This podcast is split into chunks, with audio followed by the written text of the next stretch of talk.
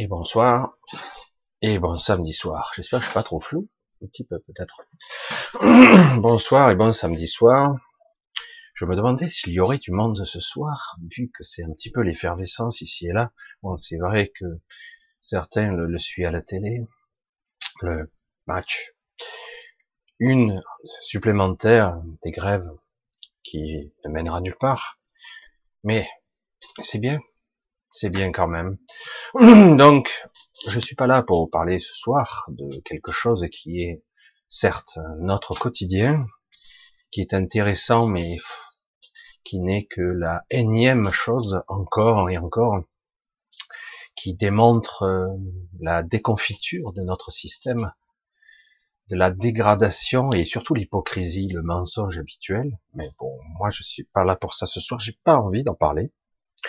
On va parler d'autre chose, je trouve, pour le moment en tout cas, un petit peu plus intéressant, un peu plus passionnant. Je regarde si je suis pas trop flou. Bon, on verra ça une autre fois.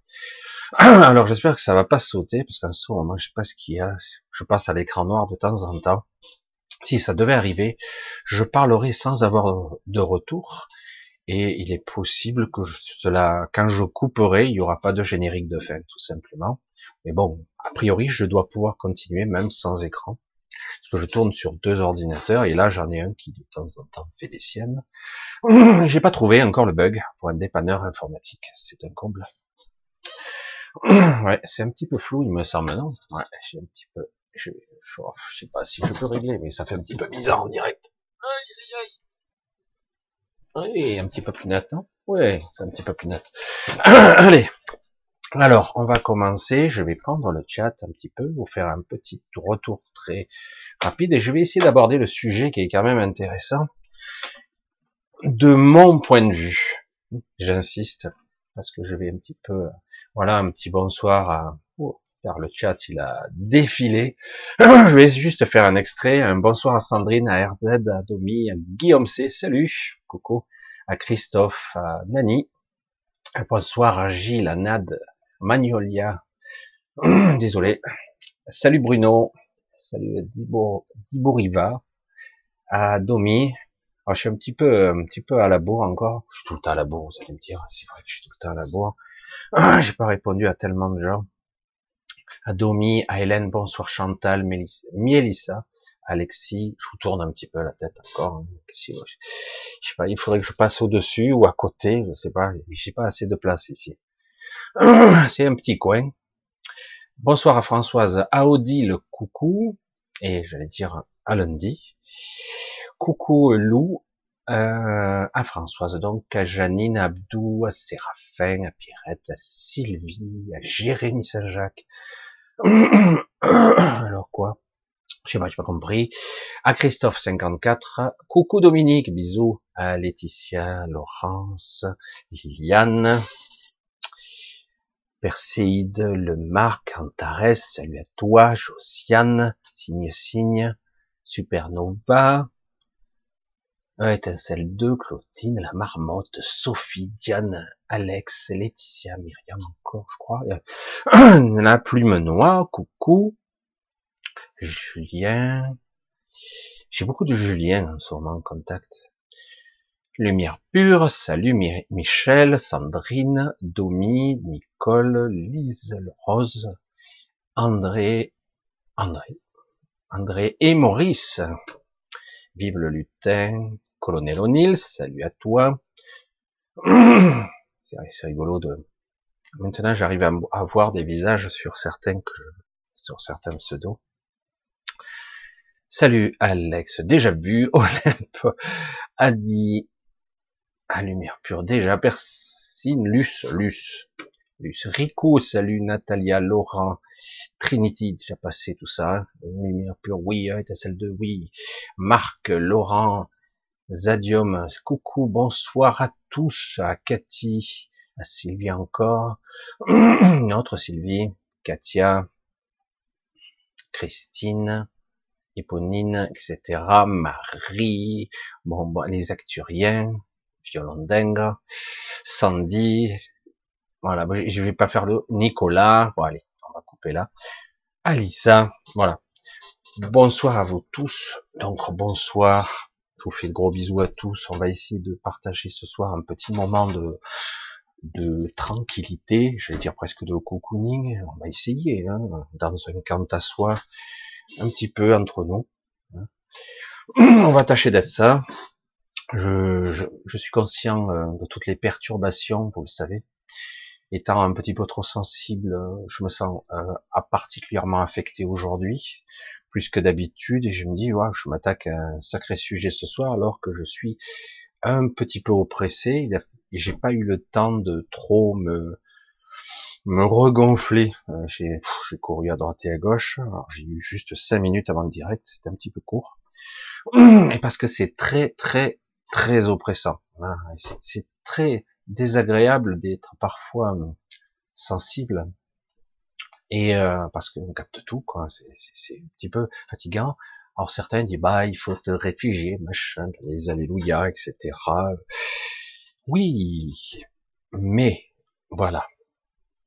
Je je vais pas recommencer ma ma façon de penser qui qui m'est propre hein. je vais maintenant vous on va se centrer sur quelque chose qui ne sera pas une théosophie habituelle, une philosophie orientale basée sur des écrits que les, occidentaux ont repris. Bien souvent, les termes, les expressions, ça a été parfois mal interprété, mais qu'importe, beaucoup de gens parfois euh, montrent du doigt en pensant que dit j'ai lu, j'ai appris euh, par le Maharaji, par telle philosophie, par tel maître, j'ai appris telle chose. Très bien, très très bien, mais bien souvent, je vais le dire comme si, je l'ai déjà dit il y a peut-être plus longtemps maintenant, quelques années peut-être même, chaque euh, ethnie a son propre programme génétique et parfois même une mémoire inconsciente légèrement différente. On peut pas toujours faire du copier-coller avec l'Orient et l'Occident. Il y a une différence qui est fondamentale. Un jour, quelqu'un m'a dit, est-ce que moi j'étais fasciné par le tai chi, vous savez, le tai chi, le chi ou le ki, que ce soit la Chine ou le Japon, ça s'exprime pas de la même façon, mais qu'importe, c'est l'énergie, hein, l'énergie. Euh, je dis, j'aimerais bien pratiquer le tai chi, etc., pour peut-être arriver ou parvenir à ressentir, euh, ressentir l'énergie. Alors, vous avez vu que depuis les années 2000, recrudescence de Reiki, donc soi-disant maîtrise de l'énergie. Je dis soi-disant, et ce n'est pas péjoratif quand je dis ça, parce qu'en réalité, ces techniques japonaises de Reiki sont très puissantes, mais beaucoup exportées encore en Occident, démocratisées, voire même, j'allais dire, commercialisées. Du coup, eh ben, quelque part, on arrive à quelque chose qui est euh, qui est bâclé, mais un petit peu euh, tronqué. Un jour, quelqu'un m'a dit, il y a très longtemps, lui pratiquait les arts martiaux euh, japonais, certains karaté, parce qu'il y en a plusieurs. Aujourd'hui, il y a tellement de termes différents pour les, arts martiaux. Et il me disait, euh, dans la philosophie orientale, le karaté, le japonais, c'est comme ça. La Chine, il y a d'autres esprits, une autre façon. Nous, Occident, maintenant, on commence à séparer un petit peu ce qui est euh, les techniques de Corée, de Thaïlande, du Vietnam, ou euh, même de la Chine, etc. Il y a toutes sortes de techniques de combat, euh, et chaque fois on l'associe à ça, philosophie du combat et de la maîtrise de soi aussi quand même. Et puis on s'aperçoit que en réalité, lorsqu'on creuse un petit peu plus, il y a en fait toute une philosophie, j'allais dire même toute une façon de vivre et euh, quand j'entends aussi aujourd'hui, ce n'est pas péjoratif, je ne critique pas, hein, on fait ce qu'on peut avec ce qui existe. Hein. Quand j'entends des gens, je suis chaman, je dis, tu as fait des stages, des formations de chaman, c'est bien. Cette philosophie, est-ce que tu la vis, tu l'as intégrée dans ta vie? Parce que c'est très difficile de l'intégrer dans sa vie de tous les jours. Cet esprit euh, ancien qui existe souvent dans les peuples plus ou moins premiers de toutes les de tous les pays, parce qu'il y a dans chaque pays, j'allais dire des indigènes qui détiennent encore un peu, même si c'est très mélangé, mais dans certains pays il en reste encore des connaissances ancestrales, la connaissance de la nature, la connaissance des esprits, la connaissance de la médecine et compagnie.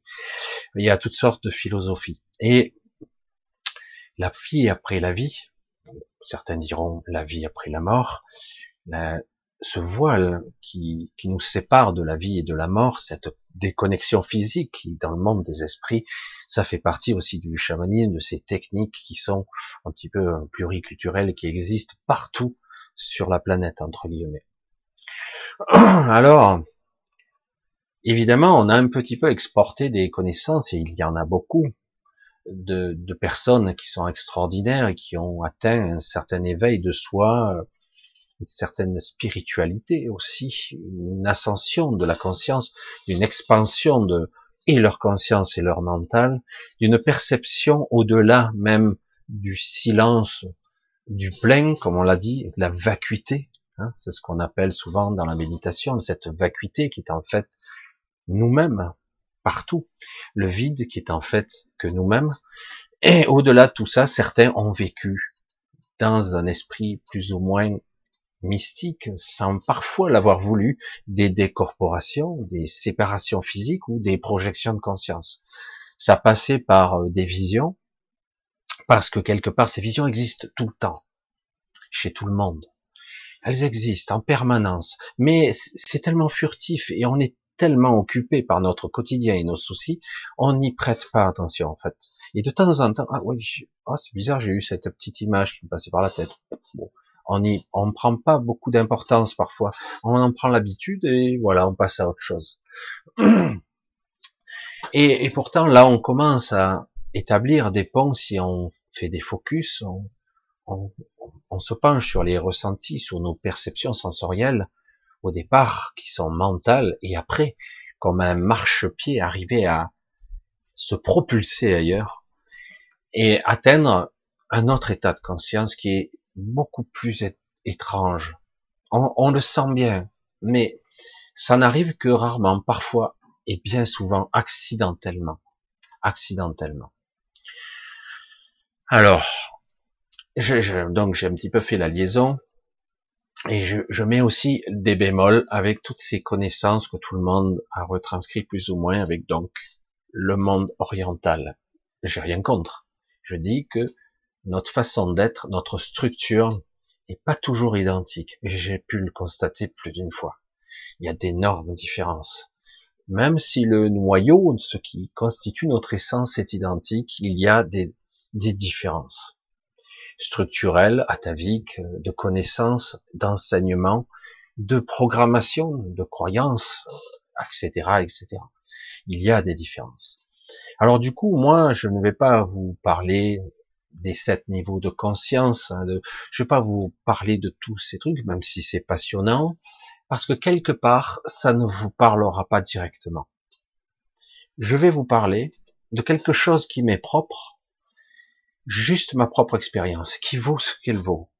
Ce n'est pas euh, la science infuse, ce n'est pas, comme certains disent, ah, Michel s'est autoproclamé le maître. Je ne suis rien du tout de tout ça. Je ne fais qu'exprimer une expérience et des ressentis. J'essaie de les transcrire au plus juste. C'est pas simple. C'est pas simple parce que certains l'ont vécu et du coup, ah oui, ça me parle. J'ai déjà capté ça, mais j'ai jamais su comment l'interpréter ou l'expliquer. Parfois, ça m'est arrivé et euh, ça ne m'est jamais plus arrivé. Voilà.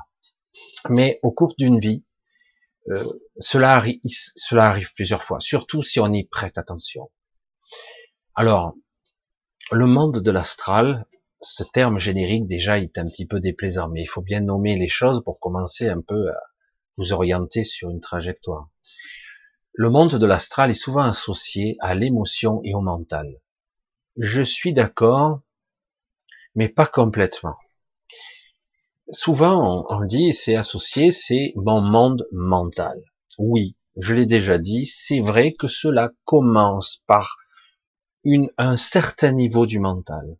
Et certains diront, oui, mais l'astral est relié au monde sur lequel on vit. Et oui, c'est aussi exact. Et tout à fait, c'est pour ça que c'est beaucoup plus complexe. Après, certains me diront, oui, mais l'astral, c'est aussi quelque chose de beaucoup plus complexe que ça encore. C'est aussi euh, le chaînage, le, la connexion, le maillage de conscience qu'il y a entre nous tous. Et même mieux, le maillage d'inconscient. Wow, on va partir trop loin, ça fait un univers gigantesque, c'est complexe. On parle dans de l'informe jusqu'à la manifestation de la matière, la création par l'inconscient et le mental au milieu qui essaie de traduire et d'interpréter, qui permet de garder un ancrage dans notre réalité tangible. Alors je vais arrêter là, je vais pas partir trop loin, parce que ça peut partir dans beaucoup de directions.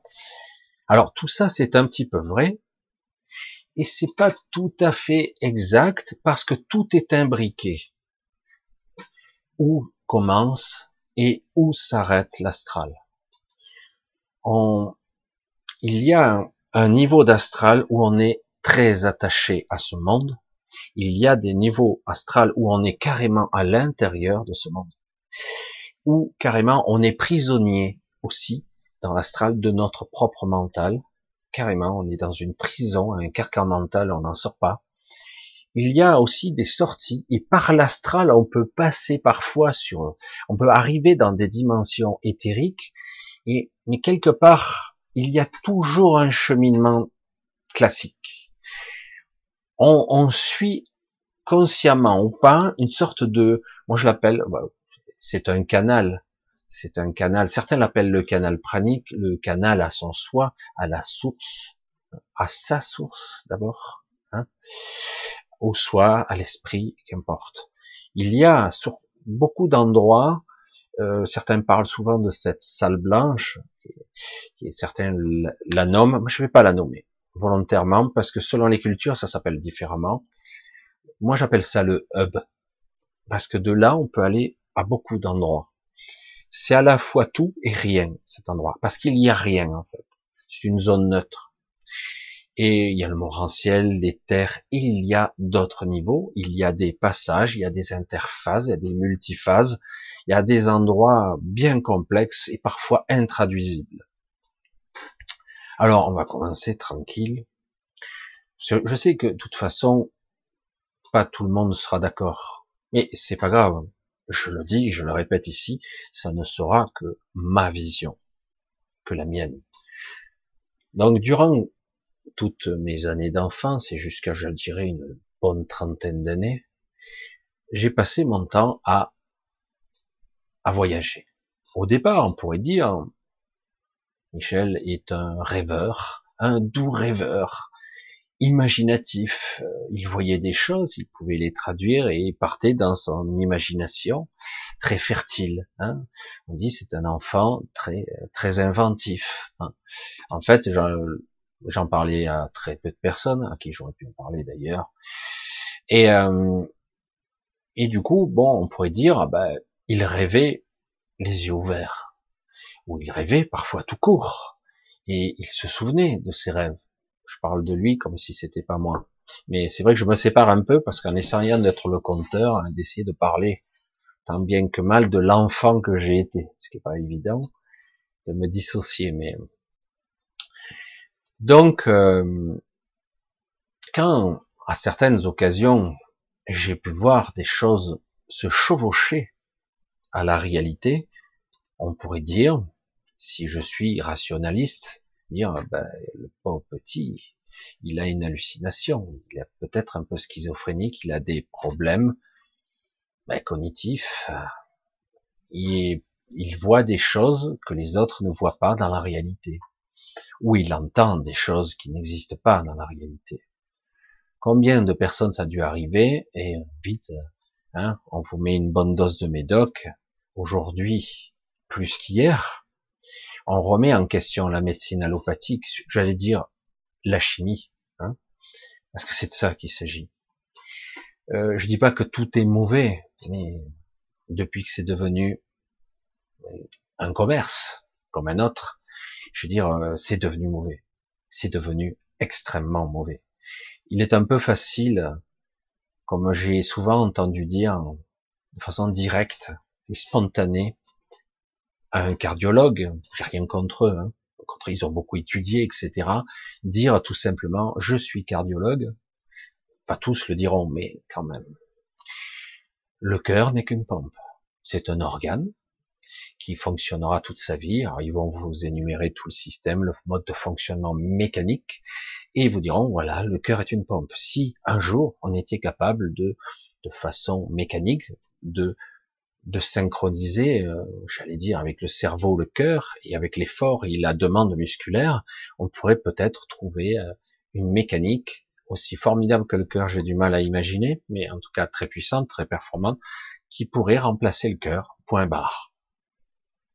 Waouh C'est tout ce que nous sommes pour eux, de la mécanique, de la biomécanique. Ouais, super, c'est bien, mais c'est un peu vite, non? La connexion qu'on a entre le mental, l'astral, le haut astral, le bas astral, est reliée par l'essence de nos êtres, l'énergie, le, j'allais dire notre notre quintessence. C'est pas, c'est plus que l'âme, hein. c'est beaucoup plus que ça. Il y a ce qu'on pourrait appeler, moi je l'appelle le soleil interne. Vous avez peut-être, pour ceux qui me suivent depuis un moment, entendu dire l'expression lorsqu'un nouveau-né, un nouveau-né né, lorsqu'un bébé arrive dans cette réalité, quand vous le regardez avec un certain regard, quand vous avez l'habitude, ce que vous voyez, c'est un soleil. Je sais pas comment le dire autrement, plus simplement que ça. C'est un soleil. Et dans l'expression populaire qui vaut ce qu'elle vaut, on dit souvent qu'il s'éteint quelqu'un qui vieillit, il s'éteint ou il s'en est allé, mais on dit souvent aussi qu'il s'est éteint. Et en fait, il s'était pas éteint, c'est que le, soleil s'est barré, quoi. Il est parti, quoi. C'est ça la, la source, l'énergie, la conscience ultime qui habite ce corps. Mais ce n'est pas, nous ne sommes pas que ça. C'est pour ça que c'est compliqué. Nous passons à travers des filtres mentaux, etc.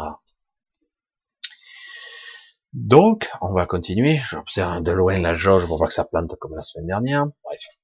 Alors, l'astral, en ce qui me concerne, je l'ai découvert de deux façons.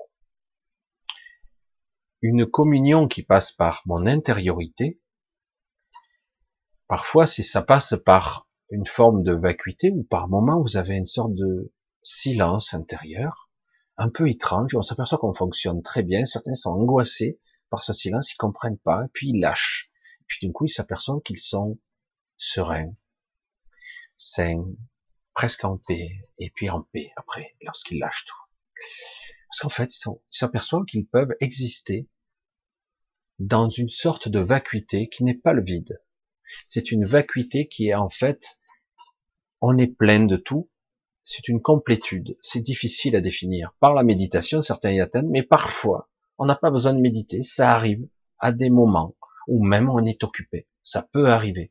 Ce sont des, parfois des moments brefs, on peut les attraper ou ne pas les prendre. Revenir vite à ses pensées, parce que certains sont angoissés, parce qu'ils ont l'impression de perdre le contrôle. Ça, ce sont des étapes de recentrage sur soi qui sont, je pense, indispensables à tout vivant. Donc, il y a deux méthodes qui parfois, lorsqu'on arrive à ce stade, on peut se dissocier de l'individu que nous sommes. Il n'y a pas une séparation véritable, il y a une sorte de dissociation.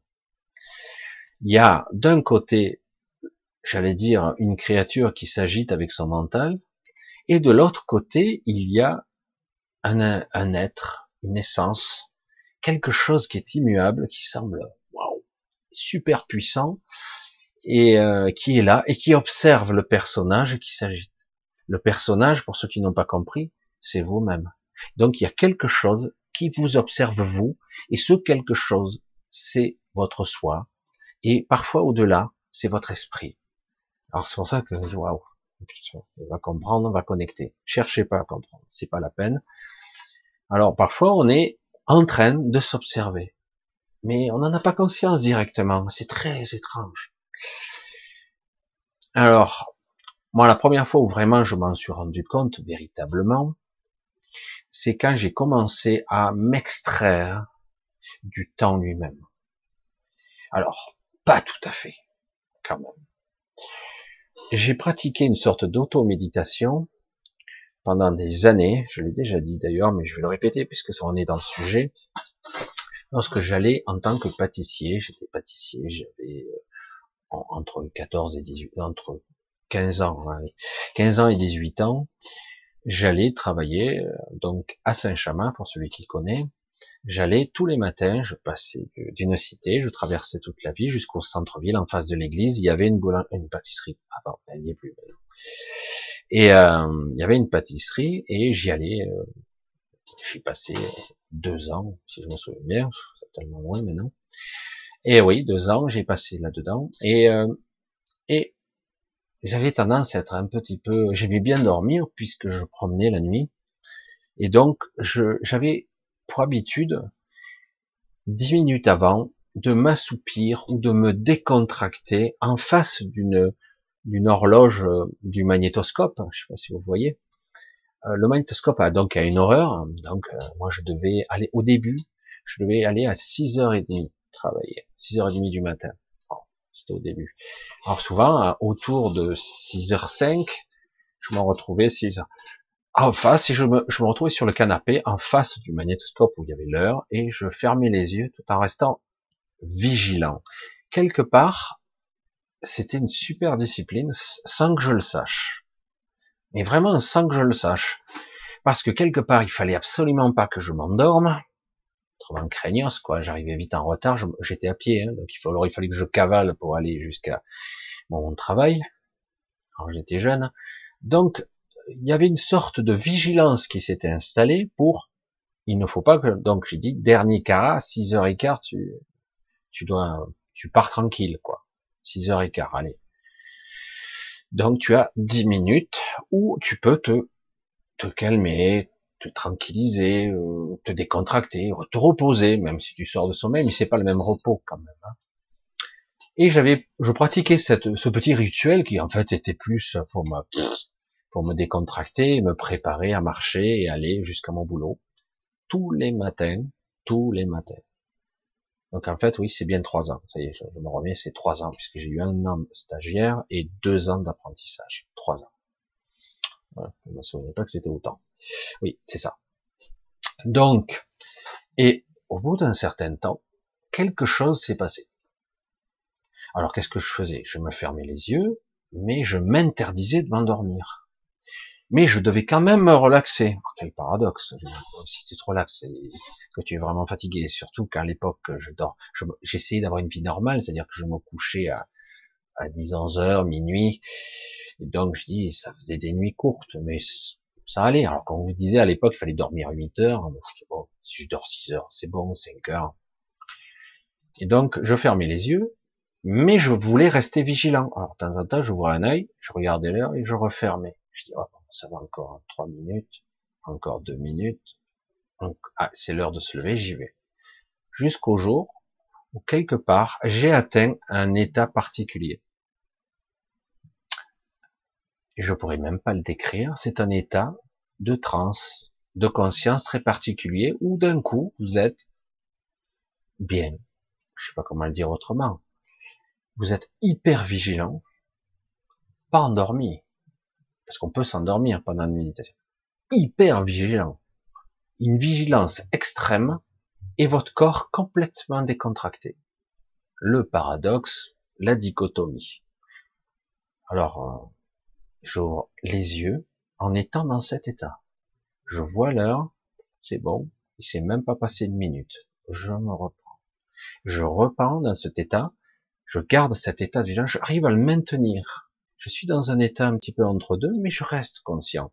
Comme euh, lorsqu'on pratique une hypnose érectionienne, je sais pas si vous connaissez un petit peu, c'est une sorte de relaxation que j'ai pratiquée quand je faisais de la PNL, ce qu'on fait souvent dans les hôpitaux pour essayer de dissocier un petit peu la douleur de la conscience.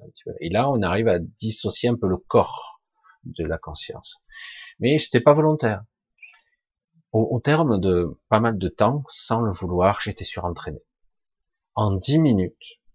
Je veux pas caricaturer et je veux pas faire le fan Joe comme on disait à l'époque, mais j'avais l'impression d'avoir passé une bonne heure, peut-être plus, de détente et de relaxation, à tel point à tel point que je pouvais me coucher à 2 heures du matin, me lever à 6 heures moins de quart, je déjeunais, je faisais le minimum, je me retrouvais sur le canapé et en 10 minutes, je récupérais.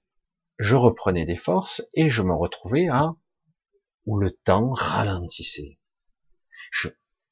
À un moment donné, j'ouvrais les yeux, je dis, mais c'était même pas passé une minute. Je dis, mais comment c'est possible? Ça, ça a été les premières expériences.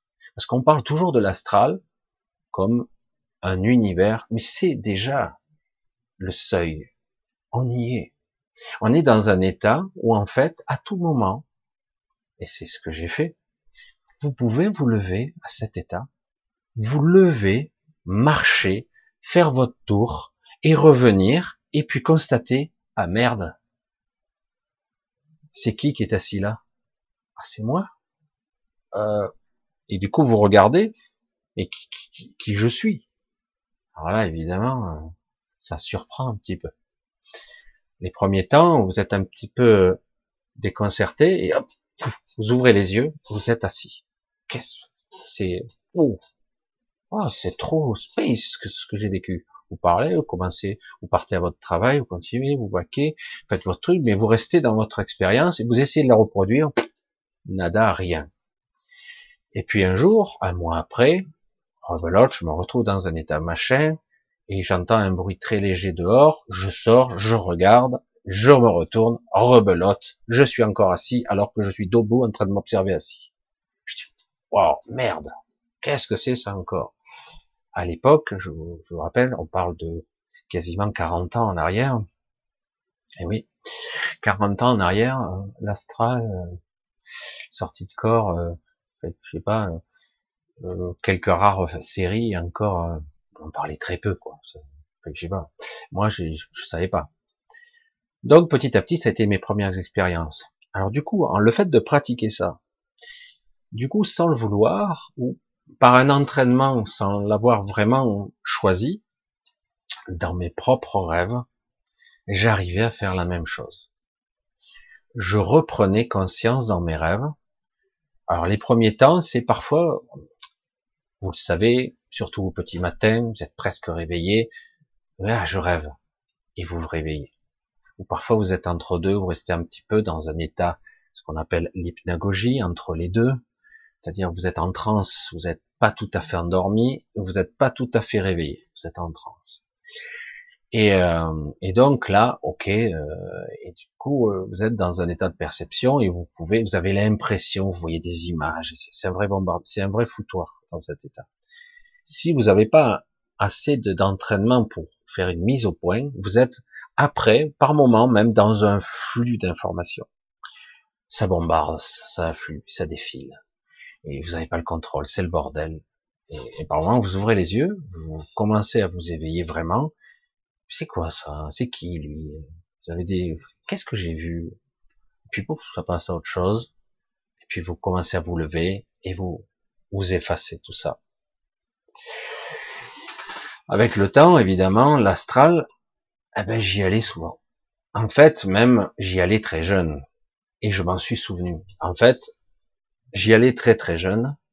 Pendant toute une phase de mon adolescence, ça s'est un peu estompé parce que ça m'inquiétait. Et puis vers, j'allais dire 17 ans, 18 ans, ça a recommencé avec une meilleure maîtrise. À un tel point que par moment, je dormais beaucoup. Mais en fait, je dormais pas. Moi, j'avais une vie nocturne qui était bien plus passionnante que la vie de tous les jours. Alors au départ, on s'amuse, ce sont des rêves lucides où vraiment on prend le contrôle. Hein. On prend le contrôle. J'ai encore fait l'expérience il y a quelques jours où euh, je me retrouve euh, dans une expérience un petit peu euh, un peu étonnante où la voiture caote et puis elle tombe dans un trou. Et là, je reprends entre guillemets conscience parce que j'ai des réflexes conditionnés maintenant. Je suis dans mon rêve, mais je, je vis mon rêve. J'ai pas de contrôle véritable. Et là, d'un coup, je réalise que je suis dans un rêve. Je comprends. Et du coup, je tombe dans le trou. Je dis, mais sors de là, c'est bon. Et là, par mon esprit, je soulève la voiture, je décolle et je me retrouve sur la route. Et euh, alors, ce qui est étonnant, c'est que là, on est vraiment dans un rêve lucide où vous prenez le contrôle. Parfois, il faut un peu insister, puis du coup, ça se manifeste. Ça met un petit décalage d'une seconde ou deux, pas plus. Et euh, après, par entraînement, je m'amusais à modifier les choses. Je, je modifiais même l'environnement. Je faisais des trucs, on s'amuse. Après, c'est moins intéressant, moins passionnant. Décoller, s'envoler, ok, c'est génial.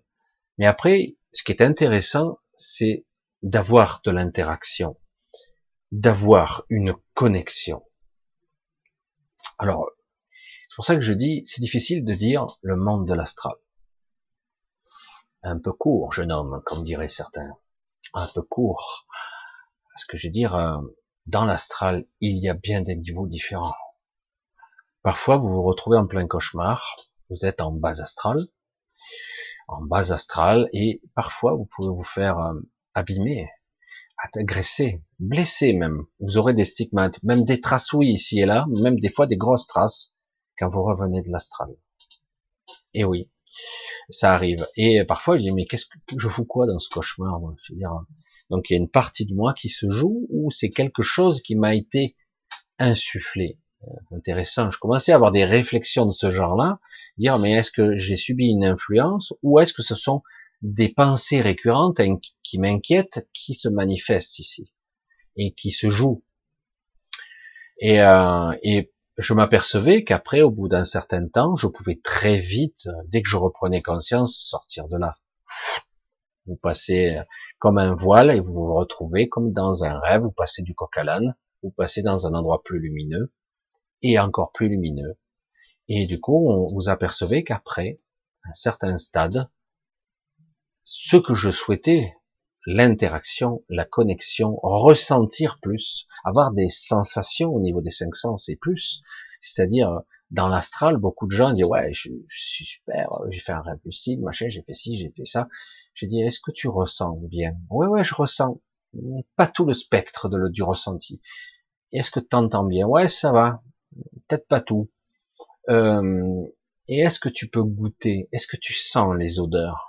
Est-ce que tu perçois au niveau de tes cinq sens? Du coup, ça bloque. Beaucoup de gens, au niveau de, j'allais dire, du rêve, donc là, on est carrément dans l'onirique, dans, dans le rêve, plus maîtrisé, plus conscient, s'aperçoit que les gens, mais non, c'est vrai que j'ai que deux ou trois sens en activité, mais pas tous les cinq sens je vous garantis que les goûts, le goût, je l'ai bien fort. Hein. Euh, c'est d'ailleurs parfois désagréable. Et euh, dans, mais ça, s'apprend, hein, ça s'apprend. Et euh, donc à un moment donné, vous vous élevez. On voit bien que quelque part, vous avez le désir de découvrir. Alors parfois vous découvrez, je me suis retrouvé dans des mondes incroyables où on me connaissait déjà. Je ah c'est bizarre, mais mais j'avais la sensation en plus de connaître, mais j'avais pas la mémoire de ces gens. Et, on sympathisait, on discutait, des gens qui étaient plus ou moins humanoïdes, parfois avec des différences, forme de tête et compagnie, de couleur de peau ou même de forme. Euh, j'ai vu des, des, créatures avec des cheveux euh, écaillés, c'était assez amusant, mais euh, très sympa. Hein, c'est voilà, pourquoi pas. Mais ce qui est intéressant, c'est que je n'étais pas choqué. C'était normal.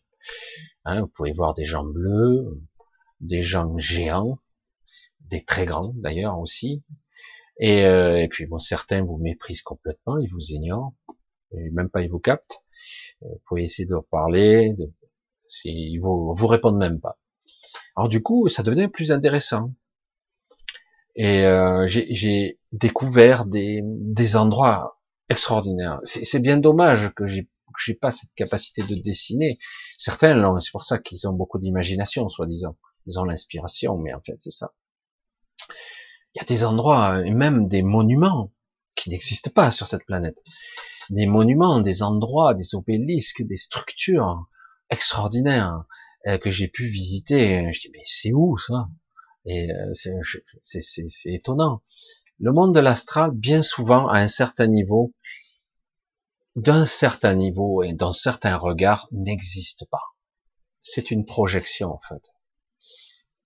Et, et pourtant, si je vous disais qu'à certains endroits, le monde des décédés, il y a des décédés. Certains nous disent, à raison et à tort, parce que c'est vrai et c'est faux. Beaucoup d'individus, certains en tout cas, se réincarnent tout de suite. Ils meurent et ils deviennent autre chose. C'est pas tout à fait vrai. On passe par une phase entre guillemets de d'effaçage de mémoire, parce qu'autrement, vous repartez avec certains traumatismes directement. Mais parfois c'est voulu. Parfois c'est voulu. Parce que vous avez des traumatismes de votre ancienne vie, une usure, une lassitude. Vous pouvez pas recommencer une vie avec ça. C'est pas possible. Si vous, vous avez perdu trois quarts de votre mémoire, mais que vous commencez à, faites chier, cette vie, elle m'emmerde. Oh, encore, qu'est-ce que je fais là? Euh, ça, vous pouvez pas démarrer du bon pied. Et c'est, mais la plupart sont pris et sont, j'allais dire, rééduqués dans une sorte de société double. Voilà. Ces cités sont mises à l'écart, mais en tant que personnes qui sont capables de sortir à un certain niveau et à certains endroits très particuliers, eh ben, on peut s'approcher de ces, de ces forteresses, de ces villes qui sont sur des strates, et les gens qui sont à l'intérieur, qui se disent décédés, eux ne peuvent pas en sortir, ou ils sortent sous diverses, des autorisations, des choses spéciales. Nous, on ne peut pas les rentrer. Par contre, ils peuvent venir à nous. C'est un petit peu bizarre. Du coup, moi, dès le départ, je me suis dit, mais c'est quoi ça? C'est une prison dorée? C'est beau, ça a l'air pas mal, parce que je pouvais survoler tout ça, regarder de loin, mais je pouvais pas plus m'approcher. Il y a comme quelque chose qui m'en empêchait sorte de royaume à part, de la fausse lumière qui, qui nous contrôle un petit peu. Ils sont pas malheureux, attention. il y a d'autres niveaux, d'autres strates encore plus hautes, où c'est encore plus fabuleux. Certains parlent de, du monde, j'ai trouvé ça intéressant, supralumineux. C'est de l'astral, du très haut astral. Personnellement, j'ai jamais pu m'y maintenir. Et j'ai pu croiser des êtres que je connaissais d'avant qui étaient là y compris des animaux d'ailleurs, compris des animaux. Et je n'arrivais pas à m'y maintenir, parce que probablement je ne suis pas assez évolué, ou je ne suis pas censé y être. Hein. Alors c'est vrai que c'est pour ça quand on parle de l'astral, c'est un peu court. Il y a bien des niveaux, ça va de notre propre enfer, de notre propre manifestation, de nos propres peurs. Certains ont créé leur propre petit monde à eux, carrément ils sont là. Ils sont, ils vont y rester euh, un certain laps de temps, parce qu'ils n'ont pas voulu aller là, et du coup ils se sont créés un monde à eux, ils sont assez évolués pour se manifester quelque chose, ils vont vivre des siècles et des siècles là, dans un espace-temps qui n'est pas réel, mais ils auront la sensation de vivre des siècles et des siècles dans tels endroits. De la même façon que beaucoup d'entre vous, beaucoup d'entre vous, la nuit, sans en avoir conscience, ont une deuxième vie. Et oui, tout le monde sort la nuit, mais n'en a pas conscience, et certains vont carrément rencontrer, ont une deuxième famille la nuit, et vont euh, faire des choses, travailler, faire, j'allais dire, mais quel intérêt, quoi. Mais ouais, c'est comme ça. Certains ont une autre vie la nuit, pas tout à fait la même, des fois très différente, de la même façon réel, pas réel, quand on fait pas la différence, quelle importance. Car quand on pousse le raisonnement loin, ici aussi, cette manifestation dense, c'est un jeu, c'est une sorte de rêve. Ou certains le disent comme ça, de façon ironique. J'ai même vu l'agent Smith dans Matrix le dire, où il dit on ne peut sortir que lorsqu'on meurt. Et c'est un peu vrai. Combien d'entre vous ici ont eu la sensation, au moins une fois, si ce n'est plus souvent, d'être prisonnier ici, d'abord de ce corps, prisonnier de ce corps. C'est ça un petit peu la nouveauté de cette période depuis pas mal d'années déjà, mais ça s'est accentué, d'être prisonnier de ce corps.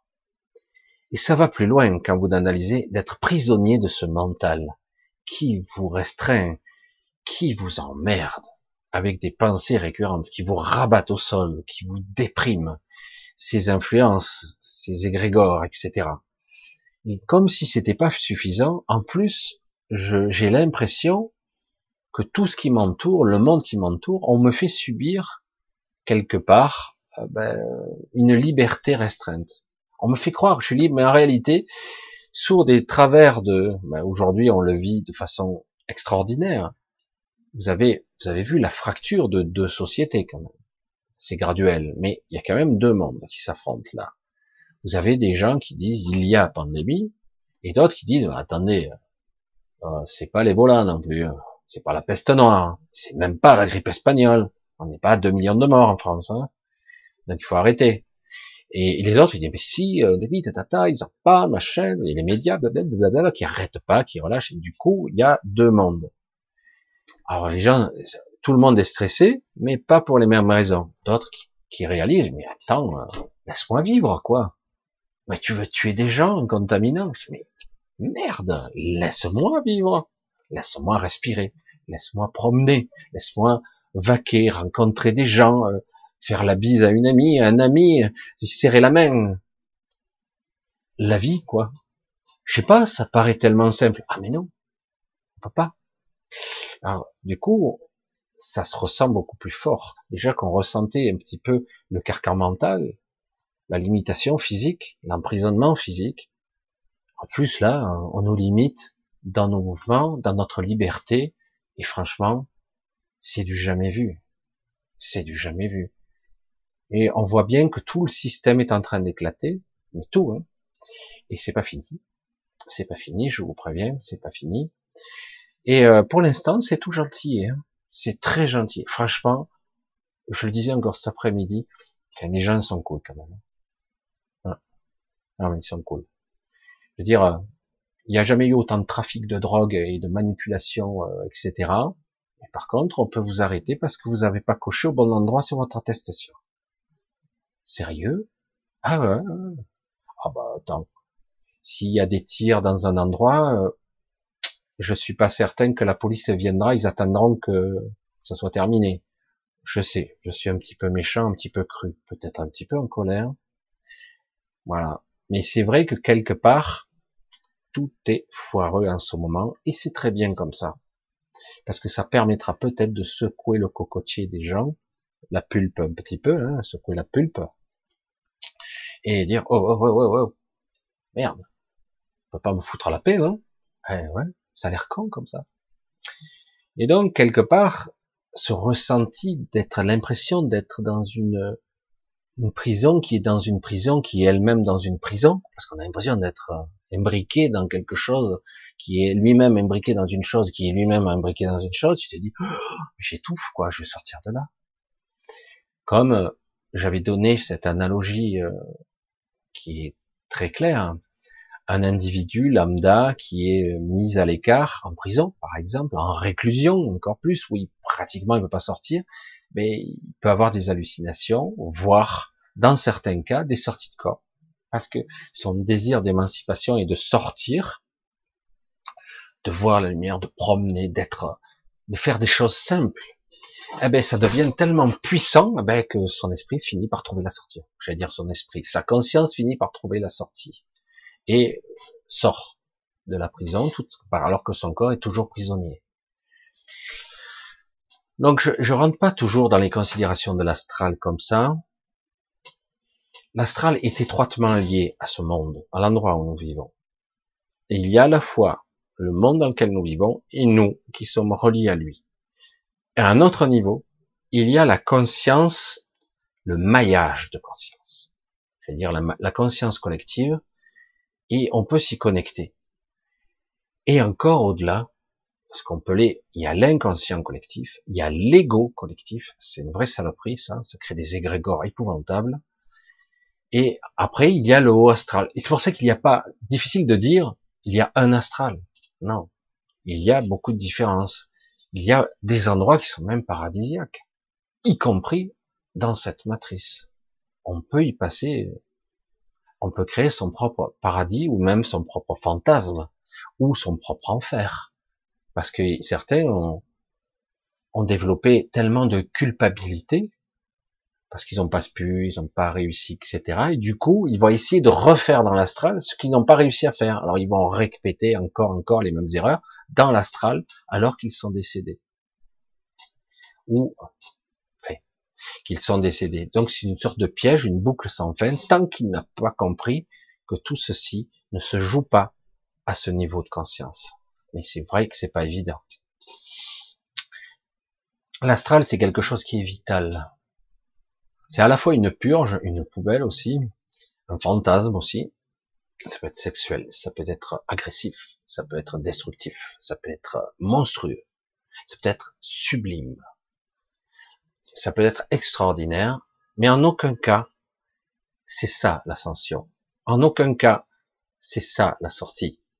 C'est juste un niveau de conscience différent, un parmi tant d'autres. Certains parlent donc des sept niveaux de conscience.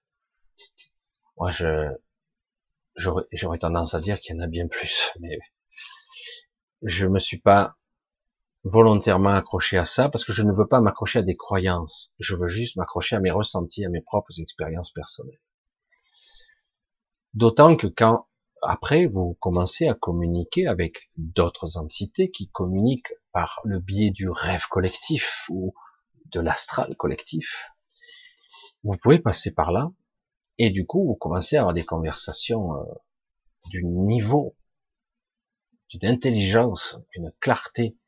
Et en plus, vous savez quand c'est la vérité, parce que vous êtes dans un état de connexion tel qu'en fait, personne ne peut vous mentir lorsque vous êtes à ce niveau. Quelqu'un qui vous ment, vous le savez tout de suite. Vous savez tout de suite à qui vous avez affaire. Vous n'avez même pas besoin de nommer les choses, vous le savez. Et euh, du coup, on a des conversations qui sont très intéressantes. J'ai eu des débats à certaines époques euh, où j'écoutais des fois pendant, j'ai l'impression que j'écoutais pendant des heures alors que j'avais dormi que 30 minutes. Et j'étais euh, avec des débats pendant des heures passionnants, extraordinaires, à un niveau d'intellect, de conscience assez fabuleux. C'est pour ça que c'est très intéressant et c'est très enrichissant. Du coup, on s'aperçoit que c'est bien plus complexe qu'il n'y paraît, bien plus au-delà que toutes les, tout ce qu'on nous dit, de tous ces questionnements dans les livres, etc., de toutes ces façons de s'exprimer dans l'astral. Juste, euh, je plane, je rêve, je visite des mondes. Il y a ça, mais il y a beaucoup d'autres niveaux de conscience où on est dans un état très différent. Il y a des, des niveaux de conscience différents dans l'astral. C'est pour ça que certains parlent de l'éther, parlent du morantiel et même, moi, je, il y a d'autres niveaux, ce que j'appelle des d'autres phases de la réalité, ou même carrément des interphases qui sont de l'entre-deux, qui sont assez déroutantes. Euh, qui, normalement, théoriquement, on ne peut pas vraiment y survivre là. Pas longtemps. On se dévitalise. Tout a besoin d'énergie. Tout a besoin d'énergie. Le moteur essentiel de tout ce qui doit fonctionner, c'est l'énergie. À un tel point que souvent, je suis pas seul à avoir posé la question, entre énergie et conscience, on se demande si c'est pas la même chose. C'est assez euh, déconcertant, on se demande. En tout cas, l'un ne peut pas fonctionner sans l'autre. L'énergie à d'autres niveaux, etc., etc. Et du coup, en interphase, comment être entraîné à rester là, à créer des passages, ce qu'on m'a fait faire, et survivre. Être capable d'économiser sa propre énergie, de la maîtriser, ou d'être capable de stocker beaucoup plus d'énergie pour pouvoir y rester comme en apnée. C'est un petit peu, c'est la seule image que je pourrais vous donner. C'est pas une apnée, c'est plus compliqué que ça, mais comme si vous étiez sous l'eau en apnée, essayez de vous entraîner à tenir le plus longtemps possible en apnée mais là, c'est une interface, c'est-à-dire coupée un petit peu, presque dévitalisée de toute source d'énergie. C'est pas le vide, c'est l'entre-deux. C'est un peu particulier, c'est très inconfortable. Il y a beaucoup d'endroits où la manifestation est difficile. Et donc, ça vous demande un effort pour sortir de là. Euh, un effort parce que quelque part, on ressent le vide. Là, oui. Mais c'est pas le vide, c'est pas le vrai vide. On ressent comme si on allait être aspirer. Mais la plupart des gens ne vont pas là. Si on vient là, c'est que quelque part il y a une raison. Il y a toujours une raison à chaque chose. certaines entités donc très puissantes qui ont choisi d'évoluer il y a très longtemps et qui n'ont qui ont cessé de se réincarner, qui ont cessé et qui sont restés sous une forme qui est en fait de la pure énergie. Donc on en revient à ce que je disais et euh, qui ont voulu quelque part vivre par procuration à travers d'autres personnes et vampirisent les gens, leur énergie leur expérience, et en même temps ambitionnent d'évoluer et sont prêts à faire beaucoup de dégâts pour ascensionner à leur niveau. Mais ça ne fonctionne pas comme prévu. Alors c'est vrai que c'est un petit peu compliqué, je parle dans beaucoup de sujets, mais tout ça se tient, tout ça se touche, tout ça c'est étroitement imbriqué, c'est très très complexe, c'est très intéressant aussi. L'astral, c'est quelque chose, au terme générique, qui est passionnant. Passionnant par sa richesse d'expérience et ce qui permet de se dépasser. Euh, J'allais dire, quelque part, ce qui est intéressant, c'est l'état d'esprit de nos élites. J'allais dire un gros mot, désolé, je l'ai pas dit, mais je l'ai pensé très fort de nos élites, de certains individus qui veulent faire de pâles copies de ce qui existe déjà. Vraiment de pâles copies. Ils veulent créer un humain augmenté. Transhumanisme, eugénisme, ce qu'ils sont en train de faire avec les vaccins. L'eugénisme, c'est quoi? Hein? Un vaccin euh, transgénique euh, avec une vaccination euh, thérapie génique qui modifie l'ADN, qui pourrait transmettre aux générations d'après. Si ce n'est pas criminel, qu'est-ce que c'est? Enfin bref, on va pas rentrer dans le détail. Mais quelque part, quelque part, ils veulent contrôler l'humain. C'est une idéologie calquée sur ce qui existe déjà, mais qu'ils vont pouvoir contrôler et réduire à un certain niveau. Ça existe déjà, c'est une reproduction. Donc quelque part, euh, il existe, donc on veut créer une sorte d'humain contrôlé, qui sera à mi-chemin entre la machine et l'humain, qui sera connecté à un univers peut-être virtuel, une sorte de d'IA supérieur, virtuel totalement, et donc on recrée ce qui existe déjà, mais en moins bien, en caricatural, en bâclé, en pitoyable. Parce que le monde de l'astral, c'est du super virtuel, mais c'est de la création aussi. Ça peut être magnifique, comme ça peut être terrible. Et au-delà, après, on peut passer par d'autres endroits et ascensionner vers d'autres chemins. On peut passer par bien des endroits. Alors que eux, ils essaient de nous contrôler, de nous maîtriser. C'est une forme d'idéologie où ils veulent nous déshumaniser, nous déconnecter en partie, mais pas complètement, parce qu'ils ont besoin de cette source-là. Mais qu'on ne soit plus vraiment capable de réagir. Quand je vois ce qui se passe, je suis reste un peu perplexe de voir que oui, certaines personnes réagissent, mais certaines sont tellement bloquées dans leur peur, du coup ils feront rien. Alors que si vraiment, s'il y avait tout le monde, ils ne pourraient plus rien faire, que c'est terminé. Et euh, donc l'idéologie, c'est de brider, en faisant croire qu'on augmente. N'oubliez pas, toutes les valeurs de ces gens sont inversées. Toutes les valeurs sont inversées. Donc, quand ils vous disent on va vous augmenter, entendez, on va vous diminuer. Donc, on va te créer euh, des organes artificiels, on va te créer un cerveau artificiel avec un microprocesseur, peut-être une mémoire RAM supplémentaire, avec peut-être une interface qui te permettra de te brancher à un univers virtuel où tu pourras te projeter à l'intérieur. Ça, c'est, c'est de la merde. C'est une limitation. Parce que si vous connaissez l'astral, et au-delà, c'est c'est pas concevable, c'est c'est extraordinaire, c'est avoir accès à plusieurs univers. En fait, c'est virtuel et réel à la fois. C'est le pouvoir de la création et de la manifestation. Jamais ils arriveront à ce résultat ici. Ils veulent brider avec un corps physique, avec des thérapies géniques. Vous bridez dans votre évolution parce que je, c'était les premières évolutions que je, je, je parlais dans les lives. Euh, dans les directs, je vous parlais déjà de modification génétique, et là, on vous parle de thérapie génique. Non, non, mais c'est pour euh, pour vacciner. Attends, euh, excuse-moi du peu, quoi. Une thérapie génique, c'est une reprogrammation au niveau génétique, une reprogrammation cellulaire. créer une protéine, une modification de la structure qui se perpétrera éventuellement dans la génération d'après. S'il y a, une, grosse cagade, comme on disait dans le sud, une grosse cagade, ben la cagade, tu la gardes. Tu ne pourras plus la réparer, hein, avec ces troubignoles. Et après, avec le temps, eh ben, ça fera des handicapés, des problèmes divers et variés, peut-être même des cancers. Et c'est pas grave, parce que eux, ils n'auront pas ce vaccin-là. Alors qu'en réalité, il y a une mutation, il y a une mutation déjà naturelle qui se produit chez l'humain, par palier, une adaptation et une modification de notre structure d'ADN qui s'active. Et là, ils veulent absolument la, bloquer.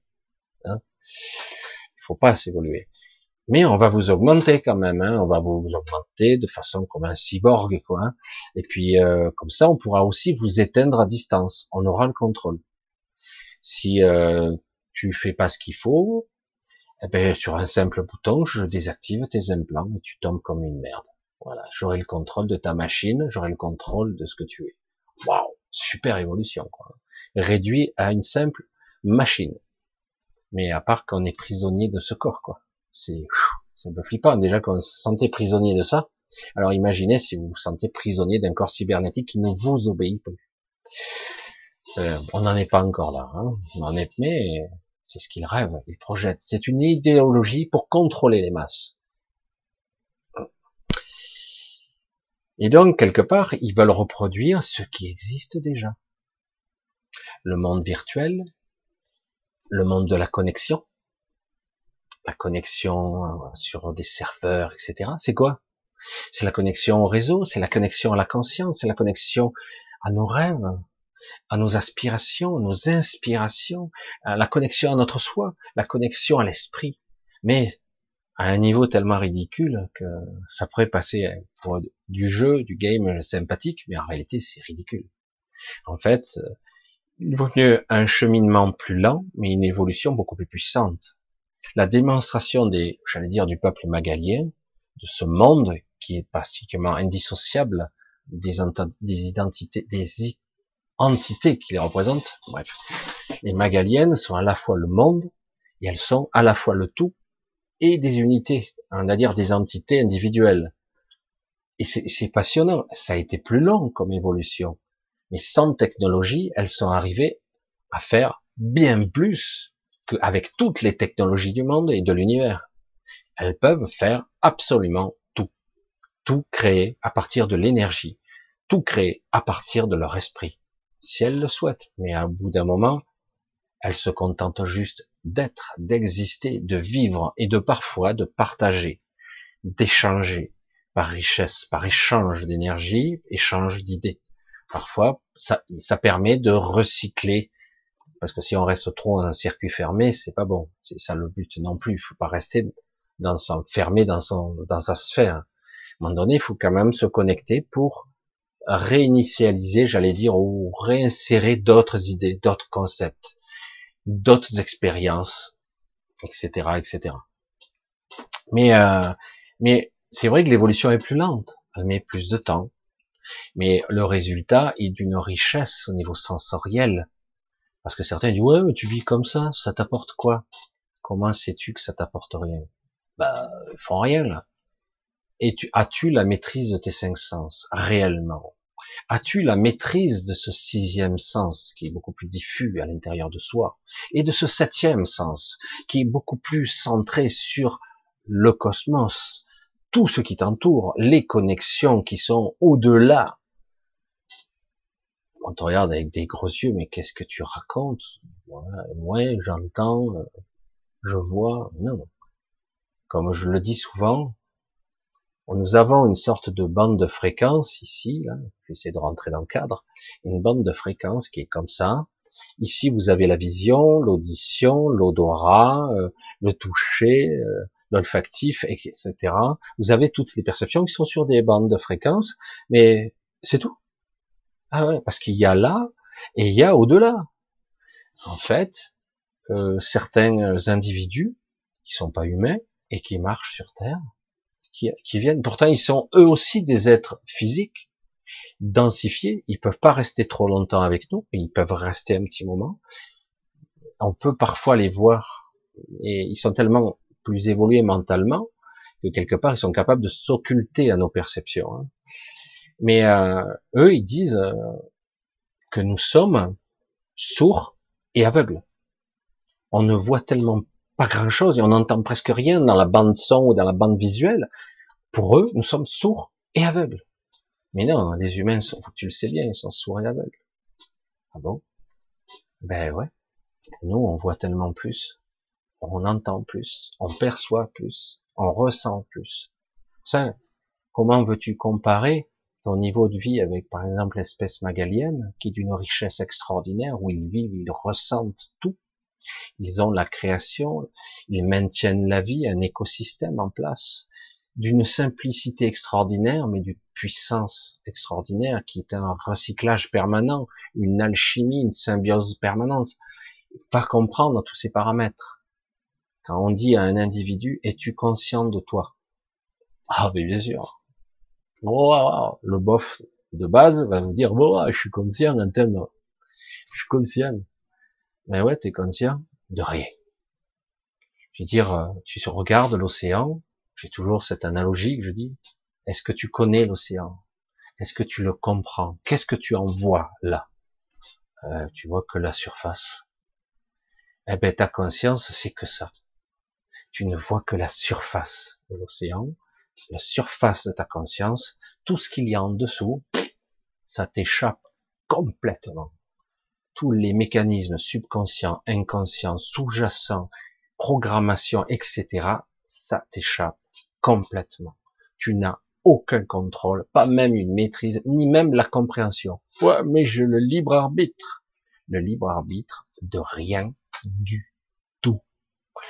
Tu es tellement programmé, tu vas aimer ça parce que dans tes gènes, dans ta programmation cellulaire, etc., quelque part tu aimes ça. Tu n'as pas choisi à aimer ça. C'est que quelque part c'est comme ça. Et euh, parce que c'est dans tes programmes, etc. Nous sommes des machines très sophistiquées. Et c'est vrai que quelques personnes ici et là émergent et commencent à se poser des questions beaucoup plus profondes, qui ne sont pas des questions purement mentales, mais beaucoup plus existentielles, beaucoup plus profondes de connexion à soi, ils se disent, waouh, il y a un malaise ici. Soit je vis l'expérience, ce que certains choisissent de faire, comme ils ont atteint un certain niveau de conscience que l'on disait il y a quelques années encore d'éveil, soit je vis l'expérience et j'essaie plutôt de ne focaliser que sur mon centre et c'est tout. Le reste, je ne vais pas dire de façon caricaturelle, je m'en bats l'œil, mais à la limite, ce n'est pas important. Je ne fais qu'un focus que sur ce qui m'intéresse. Je respire de l'air. Quand je mange, j'apprécie, je goûte les goûts, les saveurs. Je, je prends du plaisir à être avec des gens que j'aime. C'est le chaos à l'extérieur. Je ne le vois pas, je ne le perçois pas. Cette séparation de moi n'existe pas oui, c'est peut-être des aspects de moi, ça ne m'intéresse pas. Ça, c'est le bisounours traditionnel, c'est intéressant. Ils se perchent, j'en ai connu hein, des pas mal, et des très perchés. Ils se perchent, ils sont heureux, ils planent dans les aiguilles jusqu'au jour où ils tombent. Car ils tombent.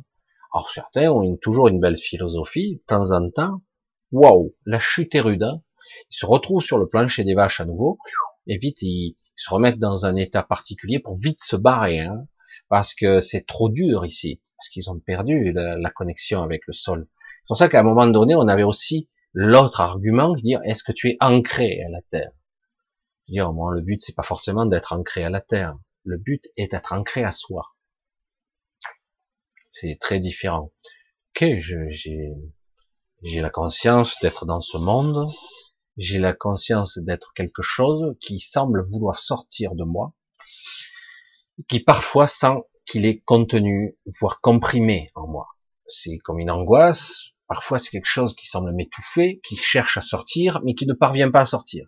C'est seulement dans un état, je veux dire dans l'astral, où je peux, j'allais dire, me propager et, euh, et être beaucoup plus complet. Et encore, des fois je trouve ça limité même. C'est pour ça qu'il faut arriver à un certain niveau pour être un petit peu plus euh, dans sa place, dans sa connexion, dans ses perceptions, dans toute la richesse et la coloration de tout le spectre de ce que je suis censé être expérimenté ici. Il y a des moments où c'est génial. On n'a pas envie de revenir, ça c'est clair. C'est vrai que c'est très, très, très intéressant. C'est pour ça que lorsqu'on revient ici, je dis, putain, mais c'est l'enfer ici. Oui, oui. Confirmé. C'est l'enfer. Pourtant, on a une vision qu'on nous vend de l'enfer où c'est les flammes, on vous fouette, on vous torture, on vous découpe. Euh, hein. Évidemment, mais euh, ça peut être ça aussi l'enfer. Et dans cette image, j'allais dire judéo-chrétienne, euh, ben certains, quand ils décèdent, ils y vont. Ils créent leur propre enfer. Je ne mérite pas le paradis. Quelque part, il y a un auto-jugement. Et du coup, ils se créent leur propre enfer dans l'astral. C'est pas beau, ça. Une auto-flagellation, une auto-punition. Parce qu'en fait, personne ne vous punira, hein, en réalité. C'est vous-même qui vous, par la culpabilité, parce que beaucoup de gens ne se pardonnent pas certaines choses qu'elles ont faites dans leur vie, elles n'y arrivent pas. Et c'est ce qui se passe souvent lors du décès, elles ne lâchent pas prise, et du coup, cette rancœur, ces regrets, eh ben, ils vous rattrapent. Tout est amplifié de l'autre côté. Hein. C'est ça qu'il est conseillé, entre guillemets, de faire la paix avec soi-même, et de toute façon, de bien comprendre ici, de l'intégrer, de l'assimiler, de le prendre par tous les trous, par toutes les pores, de tous les côtés, dire, ah, ouais, mais ici, quand même, on nous a un petit peu trafiqué la, règle du jeu. Et euh, beaucoup de ce qui se passe, je ne suis pas forcément coupable ou responsable, puisque je n'ai plus vraiment ce libre arbitre. Parce que c'est la clé de tout. On vous vend, ah oui, mais attends, sur Terre, et Dieu vous a donné le libre arbitre. Il manque une, non Oh, ça y est, je suis encore... Non mais sérieux, il faut arrêter, quoi. Peut-être que c'était le cas, mais ça ne l'est plus. Alors, ça ne veut pas dire qu'on ne peut pas faire de véritables choix en conscience. On y arrive. Mais ça demande parfois une souffrance. Il faut aller parfois contre soi. Contre soi, contre moi. Hein Parce que quelque part, le programme, votre inconscient, votre petit ego, eh ben, lui, il va freiner des quatre fers. Il veut pas. Il préfère son petit monde à lui, sa structure à lui, qu'il connaît bien. Et du coup, vous êtes prisonnier de ce petit univers de merde qui est très limité. Il n'y a que quelques rares personnes, il y en a quand même, qui parfois osent faire le saut de la foi. Ils osent parfois se brûler les ailes, comme je dis souvent, faire des choses qui les mettent dans un état de risque. Et du coup, eh ben, c'est comme si vous accrochez un nouveau wagon à votre conscience. Hein. Du coup, ah, vous avez un petit peu élargi votre champ de conscience, votre champ d'expérience, et du coup, vous êtes plus grand à l'intérieur. Vous avez augmenté. Vous avez, du coup, votre ego va l'intégrer, votre mental va intégrer ces nouvelles expériences dans les acquis. Avant de passer dans les innés, mais d'abord dans les acquis, il va les prendre. Autrement, si vous ne le poussez pas au-delà de ses limites, cet ego, il va tout faire pour pas y aller, quoi. Il va tout faire. Et c'est vrai que par moments, ce qui constitue parfois un véritable choix en conscience est parfois douloureux. Euh, parfois, parce que vous n'avez pas le choix. Ce sont les événements qui vous y forcent. Oh, putain, je vais pas y arriver, quoi. Je me prendre plein la gueule. Et c'est ça, la limitation de l'ego. Et c'est lui qui, en fait, vous fait croire que vous êtes un nulard, un pauvre con, un ignare, on s'en fout que tu parles pas 30 langues. On s'en fout que tu aies pas un bac plus 10. Qu'est-ce qu'on en a à battre? Ce n'est pas ça qui se joue ici. On, on parle d'un état de conscience élargi avec, s'il possible, raccrocher des wagons pour atteindre un niveau de mental supérieur qu'on pourrait appeler un supramental. Et ça n'a pas de limite hein, dans le supramental. On peut élargir. Hein, certains individus que vous avez peut-être croisés ici et là, vous percevez qu'ils ont accès à un supramental. Mais à un moment donné, alors que eux sont beaucoup plus cultivés que vous, j'ai pu constater ça, moi et d'autres personnes, ces gens-là sont des bibliothèques ambulantes, sont très cultivés, ils ont une belle élocution, c'est très raffiné, c'est très subtil dans le langage. Et au bout d'un moment, quand vous-même vous évoluez, mais plus au niveau de la conscience, pas forcément au niveau de la culture ou de, la, j'allais dire, de l'encyclopédie vivante que vous voulez devenir, eh ben, vous constatez qu'en fait, au bout de ces arguments, il n'y a rien. C'est ça qui est fort. Je dis, mais comment se fait-il que durant tant d'années, j'ai été admiratif de ces gens qui étaient si parfaits dans l'élocution, être capable d'exprimer, de développer une idée, de la conceptualiser, de l'expliquer. C'est génial. C'est super comme capacité. Comme enseignant, comme pédagogue, c'est génial. Mais au bout d'un moment, à force d'observer que vous-même vous avez évolué, mais d'une autre façon, peut-être euh, moins utile pour cette société, vous vous apercevez que vous n'avez pas, qu'il n'y a rien. C'est ça qui est fou. Je vois des philosophes, des gens qui sont d'une raffinement et tout. Je dis, mais merde, je me trompe, forcément. Ces gens-là, ils ont beaucoup de profondeur, beaucoup d'élocution, de culture, ils sont d'une richesse. Je perçois rien. C'est tout petit à l'extérieur, c'est tout petit. Je dis, mais c'est pas possible. Il y a un truc qui cloche. C'est moi qui cloche. Mes perceptions sont pas bonnes.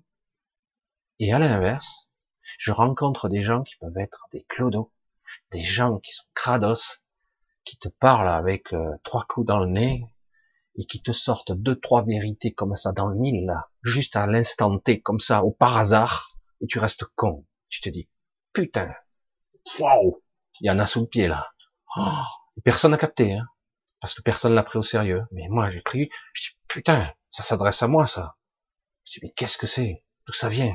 Ce qui devient le canal de quelque chose, et euh, ces gens, en fait, sont complètement les derniers, les rebuts de la société. Et en réalité, ils sont beaucoup plus évolués, mais ils ont été abîmés par cette société.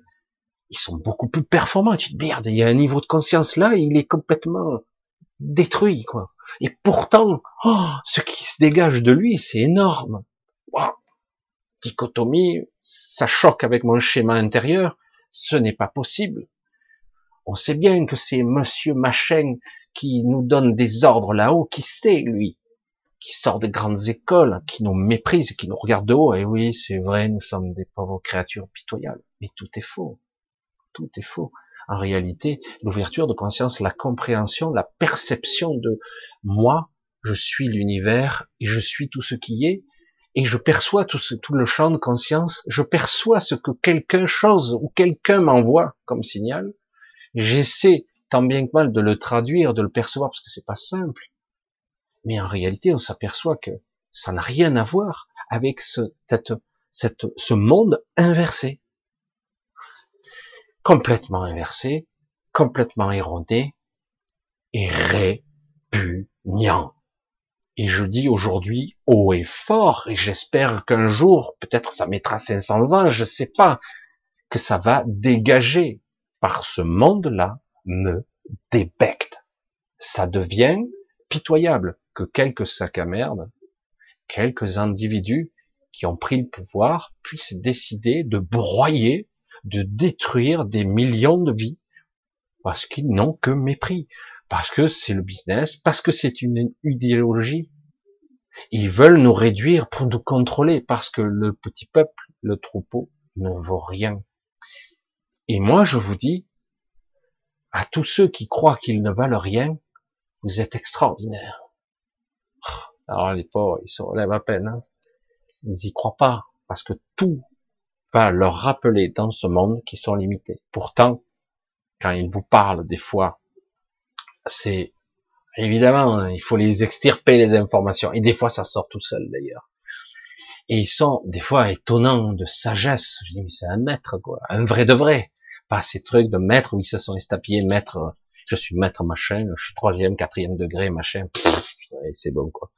C'est pour ça que personnellement, moi j'ai toujours eu un gros souci, qui n'est pas un souci en fait. Aujourd'hui, je le sais. Il y a des gens importants que j'ai croisés, euh, que ce soit parfois des acteurs, des gens importants, ministres. Ça ne m'impressionne pas du tout, j'en ai rien à battre. En fait, ce qui m'intéresse, c'est qui est dedans, qui exprime, qui est qui. Et là, j'aurai le respect de la personne parce que je vais ressentir sa présence. C'est ça qui est intéressant. Pas le costume, je m'en fous. Mais évidemment, je suis un marginal, moi, quelque part. Et dans ce monde-ci, seul compte des paramètres. Et ce qui est terrible, je vais clôturer là-dessus parce qu'on va pas y passer la soirée, mais c'est que quelque part nos enfants, on les fait rêver à cause de ça. Avoir une grosse voiture, avoir une belle maison, avoir la femme la plus sexy du monde, avoir tout ça, avoir tout et plus, avoir des millions de dollars. Ah, ah. Dans certains pays, Bill Gates, il est idolâtré, carrément, hein, Saint Bill Gates. Alors euh, lui, qui est un pas un docteur, on l'idolâtre. Le docteur Raoult, le professeur Raoult, qui est un vrai professeur, on le démolit. Vous voyez que tout est inversé, quoi. C'est le pouvoir de l'argent et de la réussite. La réussite. C'est énorme le pouvoir de l'argent. Le pouvoir tout court. La manipulation. Et après se hisser à un niveau, dire il faut y rester, quoi, parce que les requins, ils se battent entre eux. Hein. On le voit bien. C'est pour ça qu'il n'y a pas qu'un seul pouvoir. Hein. Même entre eux, les requins s'entre-déchirent. Hein. Et c'est pour ça que c'est assez considérable. Et c'est terrible de voir des enfants qui, qui fantasment, je veux être comme lui, quoi. Merde. Alors, heureusement, il y a aussi les autres côtés, les d'autres aspects aussi. Heureusement d'ailleurs, parce que je trouve ça magnifique de voir aussi qu'il y a des jeunes enfants aujourd'hui qui, s'appuient sur leurs rêves, qui s'appuient sur leur inspiration, qui ont des idées extraordinaires. Et parce que c'est comme ça qu'on sortira du trou. Le potentiel est lié là de créer un monde superbe, un monde de 3D, un monde juste, équitable, pas forcément homogène, pas forcément un seul modèle identique qui se reproduirait à l'infini sur toute, sur toute cette zone Terre. Non, pas forcément. Il peut y avoir des, des ethnies, des machines, des philosophies différentes, et certains adhèrent ou pas. C'est ça la liberté. Et puis de temps en temps, on peut arriver à la rencontre de l'autre pour rencontrer, découvrir, écouter, s'enrichir, échanger. Eh oui, parce que leur idéologie, n'est que mort et destruction, je suis désolé, c'est se refermer sur soi. Alors qu'au contraire, on a tendance à vouloir s'étendre, s'épandre, se répandre et se connecter à tout. C'est dommage qu'il n'y ait pas d'école de la conscience, quoi. Qu'est-ce que tu ressens? Qu'est-ce que tu perçois? Comment c'est? C'est quoi que tu perçois dans la nature? C'est quoi que tu respires là? Est-ce que tu ressens le bien-être? Est-ce que tu reçois l'angoisse? On va euh, dire ça à une école, lui, euh, alors ça se fait aujourd'hui, mais c'est très marginal. Hein, et tout ça, ça fait partie de la projection, de la conscience, de l'état d'être, et aussi de l'astral, parce que quelque part, un jour ou l'autre, il va bien falloir admettre que tout ceci fait partie de nous. Et que la nuit, vous tous, les animaux compris, voyagent dans l'astral, les animaux, tout le monde.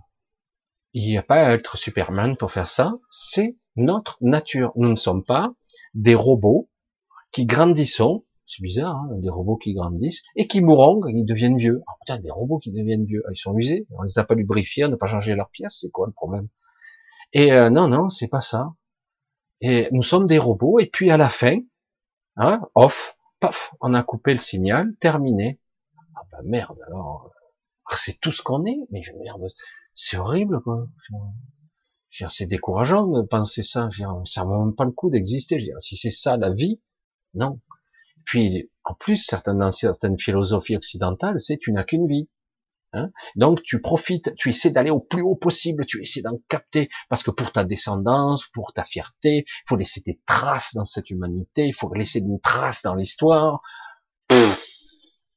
Fais ce que tu as à faire, quoi. Sois juste, c'est tout. T'as pas besoin d'être euh, l'homme le plus soi-disant, et puis l'histoire. Hein. Je veux dire, euh, être une sorte d'icône de l'histoire, ça fait pas de toi quelqu'un qui existe l'existence, la conscience d'être, c'est pas ça. C'est qui suis-je maintenant? C'est ça. On en revient toujours à la même question. Je suis un être multidimensionnel qui peut exister sur de multiples plans. J'ai des, états de conscience modifiés sur de multiples niveaux, où la mémoire, où la conscience est différente. Je peux voyager, contempler des choses. Je ne suis pas cantonné à une vie d'expérience dans la densité. Je ne suis pas que ça. Je suis plus que ça. Je suis beaucoup plus riche, beaucoup plus vaste.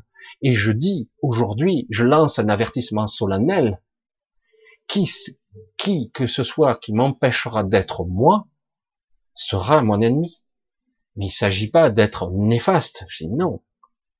Car la vie, c'est ça.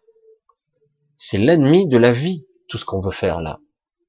La vie, c'est la symbiose. La vie, c'est la fusion même. Je fais partie d'eux. Je ne, je ne me sépare pas. Ouah, le méchant virus. Oh, vite, vite. Après moi, le vaccin. Et puis, de toute façon, faudra quand même porter des masques. Mais qu'est-ce que, c'est grave la connerie à ce niveau-là. Mais il faudrait bondir de sa chaise. Et dire, mais il nous mène en bateau. Ah bah, complet, oui. Non, mais tu vois bien que ça n'a plus rien à voir avec un Covid-19. Rien. C'est maintenant, ils utilisent ça pour manipuler et mettre en place toute une idéologie de contrôle. Ah. Et, euh, et ça va loin, quitte à certains meurent au passage. Ah non, non, mais c'est pas prouvé. Hein. C'est pas prouvé. C'est pas mal. Où sont les preuves? Et tu m'emmerdes. Arrête avec tes conneries. C'est bon. Il n'y a pas de preuves. Je constate. C'est tout. Ce qu'on veut, la plupart des gens qui sont dans le malaise qui font leur petit train quand même, mais il y en a quand même pas mal qui sont dans le malaise, c'est que quelque part, ils se sentent à l'étroit. Ils ont l'impression de pas être eux-mêmes. Et c'est pas qu'une impression. Voilà, dans le monde de l'astral, je pourrais faire aussi, je vous raconter des expériences, des histoires, peut-être que je le ferai un de ces jours, mais c'est vrai que c'est plus un état de conscience qu'il faut apprendre et appréhender.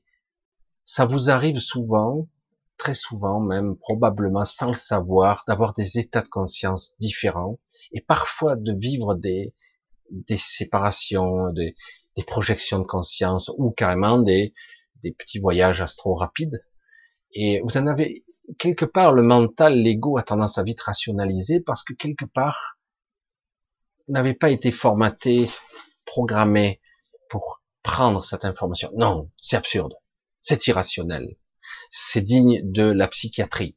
Terminé. Il n'y a plus rien à voir. Alors, tu prends tes psychotropes, tes neuroleptiques, ça c'est normal. Fais chier, quoi. Été, euh, il y a des années de ça, quand je voyais ma mère se faire défoncer la gueule. Le mot défoncer, c'est exact, avec une pile de neuroleptiques et de psychotropes jusqu'à jusqu'à qu'elle ait une hépatite médicamenteuse, le foie devenir énorme, qu'elle est devenue grosse. Je dis, mais vous êtes des putains de dealers. C'est tout ce que vous êtes, malgré ta grosse BM. Je dis, vous, tu es un dealer. Et dire que tout ceci, c'est le modèle de notre société. Waouh on met au rebut les gens qui sont un petit peu détraqués, qui sont pas conscients dans le moule, on met au rebut, ah, bah oui, on pense pas tous pareil, hein. on n'est pas tous euh, identiques, ah ben tant mieux. Je suis désolé, hein, ça fait peur quoi. Si on était tous identiques, ben merde alors. La richesse, la diversité, l'échange d'expériences se fait par la diversité. Si on est tous identiques, c'est de la merde. Et, euh, et, après, t'es pas normal, ben on va t'enfermer. C'est pathologique c'est un dérèglement cognitif, c'est une psychose infantile, une névrose, parce que tu as une phobie, etc., etc. C'est vrai, mais pourquoi et comment puis-je l'intégrer dans mon expérimentation? Est-ce que je peux en tirer un profit et développer ce qu'on fait naturellement, des capacités grâce à ça? Dépasser l'événement, en prendre conscience. Certains essaient de le faire à leur façon. Il y a des psychologues un peu plus fins, mais dès qu'on passe à la psychiatrie, il y a un gros souci. Parce que dès que vous avez un problème, bing, on vous en sucre. Faut pas réfléchir. Hein. Faut surtout pas y réfléchir. Ouais, mais je suis pas bien. Faut pas y réfléchir. Allez, on vous en sucre. Et on arrête là. C'est pour ça que l'état de conscience, il est capital. Si vous êtes sous médication, ben vous êtes limité, vous êtes bridé. Vous avez des murs, des murs qui sont dans la structure de votre mental, et il faut pas y aller là. Là, il y a de la souffrance derrière. Hein. Là, il y a des monstres là. Là, il y a ou des désirs morbides d'autodestruction, peut-être de suicidaire, hein, peut-être. Donc, on va vous dresser des murs. Faut pas y aller, parce que le fait de mettre des murs, ah ben, ça vous permet de vivre, de vivre, de survivre. Je dis non, non, non, à un moment donné, il va falloir aller voir quoi. Oh, putain, c'est pas possible. Ah surtout, hein, quand on y voit réellement où on doit aller, La plupart du temps, c'est plus de la tristesse qui sort que de la vraie souffrance. C'est une forme de souffrance, mais c'est plus de la tristesse qui est très, très, trop, très au fond. Et, euh, mais c'est vrai, qui a le temps de traiter réellement quelqu'un, vraiment, euh, c'est pas possible. C'est un métier le plus compliqué qui soit. Traiter le mental, l'ego, et peut-être même le soi de quelqu'un qui essaie d'émerger, de passer à travers toutes ces couches. Non, non, tiens, un peu de psychote propre. Ce soir, si tu pleures un peu, je te donne ça, voilà, t'es bien. Alors certains, ils fument leur joint, c'est sans sucre. D'autres, c'est le verre de whisky ou les 30 verres de pastis. Bon, passe une bonne soirée, ça anesthésie le bidule, et puis après tu dors un bon coup. C'est une façon de vivre, bien sûr. Mais réellement, il n'y a pas d'évolution, au contraire. C'est pas facile d'être. C'est pas facile d'incarner. Surtout quand vous a pas appris. Personne vous l'a appris. Des fois, on s'en prend plein la gueule, tu souffres. Mais la souffrance, elle a une signification. Hein. Mais je veux plus souffrir. Ça arrive que c'est tellement douloureux. Et du coup, certains finissent par arrêter ça. Allez, je vais clôturer là-dessus parce qu'on peut aller très loin dans la réflexion des niveaux de conscience, de l'apprentissage, de l'expérimentation, du mental. Des niveaux de conscience, il y en a tant, il y a tant de choses à découvrir. Et le monde de l'astral est énorme. C'est comme si je le disais, je finirai là, je vais finir vraiment là-dessus. Je dit voilà, ma vie c'est ça. Quoi ça? C'est tout. J'ai dit rebelote, tu ne regardes que la surface de l'océan. Tu ne regardes que ça. Je dis, imagine tout ce qu'il peut y avoir en dessous. Mais imagine jusqu'où ça peut aller. C'est énorme. Et bien plus vaste que tout ce que tu peux concevoir. Je me souviens d'un maître que j'ai connu en Asie, enfin bref. Il me disait, alors c'est sa façon, hein, c'est encore le, monde oriental, mais c'est intéressant parce que lui disait, on se heurte souvent au monde du subconscient, monde de l'onirique, du rêve, de l'inconscient, qui est un univers entier, très complexe. On y met tout dans l'inconscient, beaucoup de choses. Mais rien qu'au niveau du conscient, il me dit. Alors du coup, il dit, ah ouais. Imagine que nous, on a pu explorer plus de 100 niveaux de conscience par la méditation. Au cours d'une vie, tu n'y arriveras pas à tout exploiter sans niveau de conscience, juste au niveau du conscient. Oh, conscience, c'est pour ça qu'on parle de conscience modifiée. Certains disent, ce sont des ponts que j'établis avec l'inconscient. C'est énorme, incommensurable. On n'imagine pas ce que nous sommes de façon fondamentale, de façon complexe. C'est énorme, énorme. Et c'est dommage. À l'école, on devrait nous enseigner ça nous éduquer à accéder à nos aptitudes, notre état de conscience, notre état émotionnel, comprendre tous ces aspects de nous. Mais non, on nous apprend rien. Découvre ça, tu en prends plein la gueule, tu souffres, tu es humilié, tu es frustré, tu comprends pas, je suis une merde, je suis nul. Je suis un pauvre con, ah ben je suis idiot, je suis pas bon en mathématiques, je suis pas bon en physique, donc je suis nul. Je suis pas bon par les langues, ah ben je suis bête alors. Je peux pas assimiler, j'ai pas de mémoire, je suis un con. Mais arrête tout quoi. Dire, Chacun a ses aptitudes. Et tu vas voir que tu en as d'autres d'aptitudes. Encore faut-il qu'on on enlève toutes ces croyances de merde et que du coup tu te révèles à toi et tu vas découvrir qu'en fait tu as des aptitudes, des capacités où tu es toi. Et il n'y a pas à juger. Est-ce que c'est moins ou plus que l'autre toi à côté, l'autre lui-même, j'allais dire, un autre qui lui-même, est-ce qu'on va s'évaluer? Lui, il est plus plus 10 que moi, l'autre il est plus 100, moi je suis moins 10 il n'y a pas cette comparaison. C'est ça la diversité, c'est ça le réseau, et c'est ce qui fait que c'est fabuleux, quoi.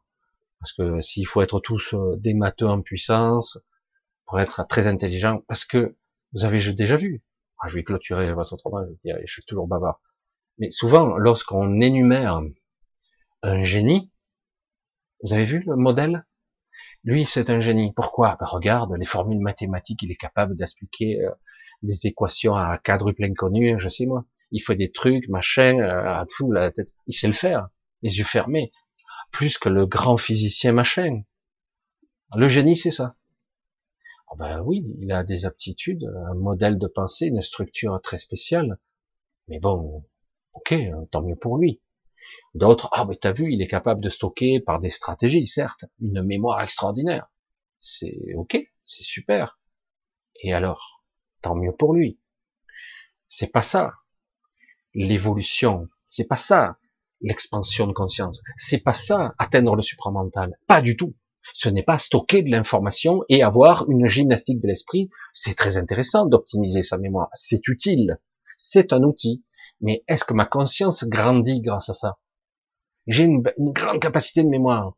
J'ai vu quelqu'un que je connaissais comme ça à table et il pouvait vous énumérer euh, avec une, presque une mémoire photographique, presque des pages de livres de la page 737, il vous expliquait, il vous lisait de mémoire. Je dis, ce n'est pas de l'intelligence, ça. C'est quelque chose de très utile. Tu passes tes examens, euh, c'est super. Hein et est-ce que c'est un état de conscience supérieur? Absolument pas. Et non. Allez, on va couper là. Pour l'instant, on va essayer ici de, je vais voir si j'ai quelques questions. On a une petite heure, si j'arrive à faire tout tenir. Et euh, on va voir si j'arrive à, répondre à quelques questions. Je trouve ça flou, c'est bizarre. Là c'est net et là c'est flou. fois. Bref. Voilà, allez, j'aurais essayé de voir si je trouve euh, des points d'interrogation qui me sautent à la au visage. Pas trop fort quand même. Hein. Ah là. Vas-y, montre. Qu'est-ce qui Ce chat, il est bloqué. Ah, ça y est, il s'est débloqué. Oula. C'est la dernière, nos sphères. On se retrouve ce soir en rêve, on se donne un lieu, on se donne une technique, ça serait cool, et on raconte après pour se recouper. Alors certains se, sont amusés à faire ça dans un état de trans, une forme de trans hypnotique, on se sont amusés à faire euh, des balades. Euh, ils le font d'une certaine façon. Euh, mais c'est vrai que c'est très compliqué de se retrouver parfois. Euh, je sais pas comment dire ça, mais c'est vrai que c'est des fois c'est très compliqué. Mais c'est vrai que certains l'ont fait. Ce qui, attention, euh, comment je pourrais dire ça? Si certains n'ont pas le même niveau de conscience, par exemple, dans un rêve lucide ou dans un dans un monde astral très particulier, ben l'un des protagonistes, on va dire comme ça, pourraient influencer la réalité, faire en sorte qu'elle soit pas comme elle devrait être. Ou ça pourrait être, euh, vous pourriez être au même endroit sans s'en voir aussi. C'est pour ça que c'est très compliqué. Parce que, mais c'est possible. C'est possible puisque certains l'ont fait. Il y en a des questions là. Ça commence à fuser là. Comment le monde de l'astral, pour, euh, pour ses parties lumineuses, est-il actuellement impacté par ce qui se passe sur Terre? Il ne l'est pas. Hein. Euh, alors ça dépend. Hein. Pour ces parties lumineuses, pour les parties lumineuses dans le très haut astral, il n'est pas, il est impacté, mais pas directement, pas autant. Je vais reprendre l'analogie du, je reprends l'analogie de, de l'océan. C'est vrai qu'à l'inverse, vous pouvez avoir de grosses vagues en surface, mais vous allez en profondeur, c'est calme. Plus vous allez profond, et presque à la limite, vous voyez même plus la lumière du jour et il n'y a pas de remous. Il y a toujours une interaction, mais elle n'est pas au même niveau. C'est vrai que tout ce qui est en bas est, en haut, se répercute en haut. Tout est en cascade.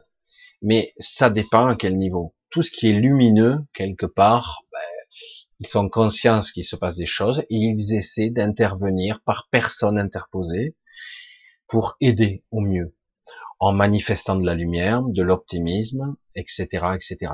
Chacun a son utilité, même ceux qui nous disent oh mais non, si tu regardes, il faut pas regarder, il faut rayonner le bonheur pour manifester le bonheur. Alors c'est bien beau ça. C'est pour ça que je le disais des fois de façon ironique, mais je suis obligé. Qu'est-ce que tu vibres? Tu vibres le malaise, donc c'est de ta faute si quelque part ta vie c'est le malheur. Il faut arrêter de dire ça. Parce qu'en réalité, nous n'avons pas la maîtrise de notre inconscient. Après, je peux apprendre à maîtriser un tant soit peu mon émotionnel de surface. À le maîtriser, à lâcher prise, à être juste, à ne pas prendre trop au sérieux cette vie. Trop au sérieux, parce que c'est de ça qu'il s'agit. Donc être un peu plus dans la joie, un petit peu plus dans le côté enfantin, plus tranquille. Mais qu'on le veuille ou non, dans mes parties inconscientes, c'est toujours là. Il y a toujours ce que je suis. Toujours. Donc quelque part, c'est très difficile de maîtriser mon inconscient. Donc oui, c'est très bien, mais je pense, quant à moi, que la libération de nous, de notre monde ou de nous-mêmes, qu'importe, passera par une prise de conscience massive. Moi, je veux vivre. J'ai une vie, j'ai un temps donné ici, je veux vivre. Ça a l'air con comme ça, hein et je veux pas qu'un trou du cul me dise quoi faire. Je veux pas qu'on me verbalise parce que j'ai pas coché la bonne case. Oh, merde. Oui, mais c'est la loi, monsieur. Je veux vivre. Si on m'interdit de vivre, il y a un problème. Je n'ai rien fait, je ne fais que marcher, je n'agresse personne, je fais rien de plus. c'est tout bête, des fondamentaux aussi simples que ça, basiques. Respirer, vivre, rencontrer des gens, faire de l'humour, plaisanter, aimer, manger, faire des choses, lire, échanger, des choses basiques ici, Simplement ça, aujourd'hui on nous retire ce droit parce que certains ont déterminé, attention, hein, la peste noire est parmi nous quand même, hein. non mais sérieux. Et du coup, euh, ben, ça devient chaud quand même. Ils commencent à, ils continuent à voter des lois tout azimut et je vois que le Sénat il vote quand même. Je dis mais oh, oh merde, connard de politique, euh, qu'est-ce que vous voulez euh? Je dis il faut arrêter. Oh. C'est-à-dire, vous nous représentez ou vous vous représentez vous-même? Moi, j'ai déjà la réponse. Mais c'est vrai que quelque part, c'est ça. C'est vrai qu'il y a beaucoup de remous ici, et quelque part, je dirais à un niveau supérieur, très haut, ils se disent, c'est très bien. Eux, ils disent, c'est cool, ça va bouger comme ça. Parce que eux, ils verront la partie optimiste. Ils disent, bah, ok, vous allez en chier hein, en bas. Bah, nous, on est en haut, hein, on est cool. Mais vous, vous allez en chier, mais c'est bien. Parce que vous allez voir, ça va remuer la merde. Et puis du coup, eh vous allez bien être obligé d'être confronté à votre réalité. Puisque pour l'instant, l'autre, il peut taper, taper, taper, taper. Ah, pitié, rends-moi ma vie d'avant. Mais t'as qu'à la prendre, ta vie. Elle est bonne, celle-là.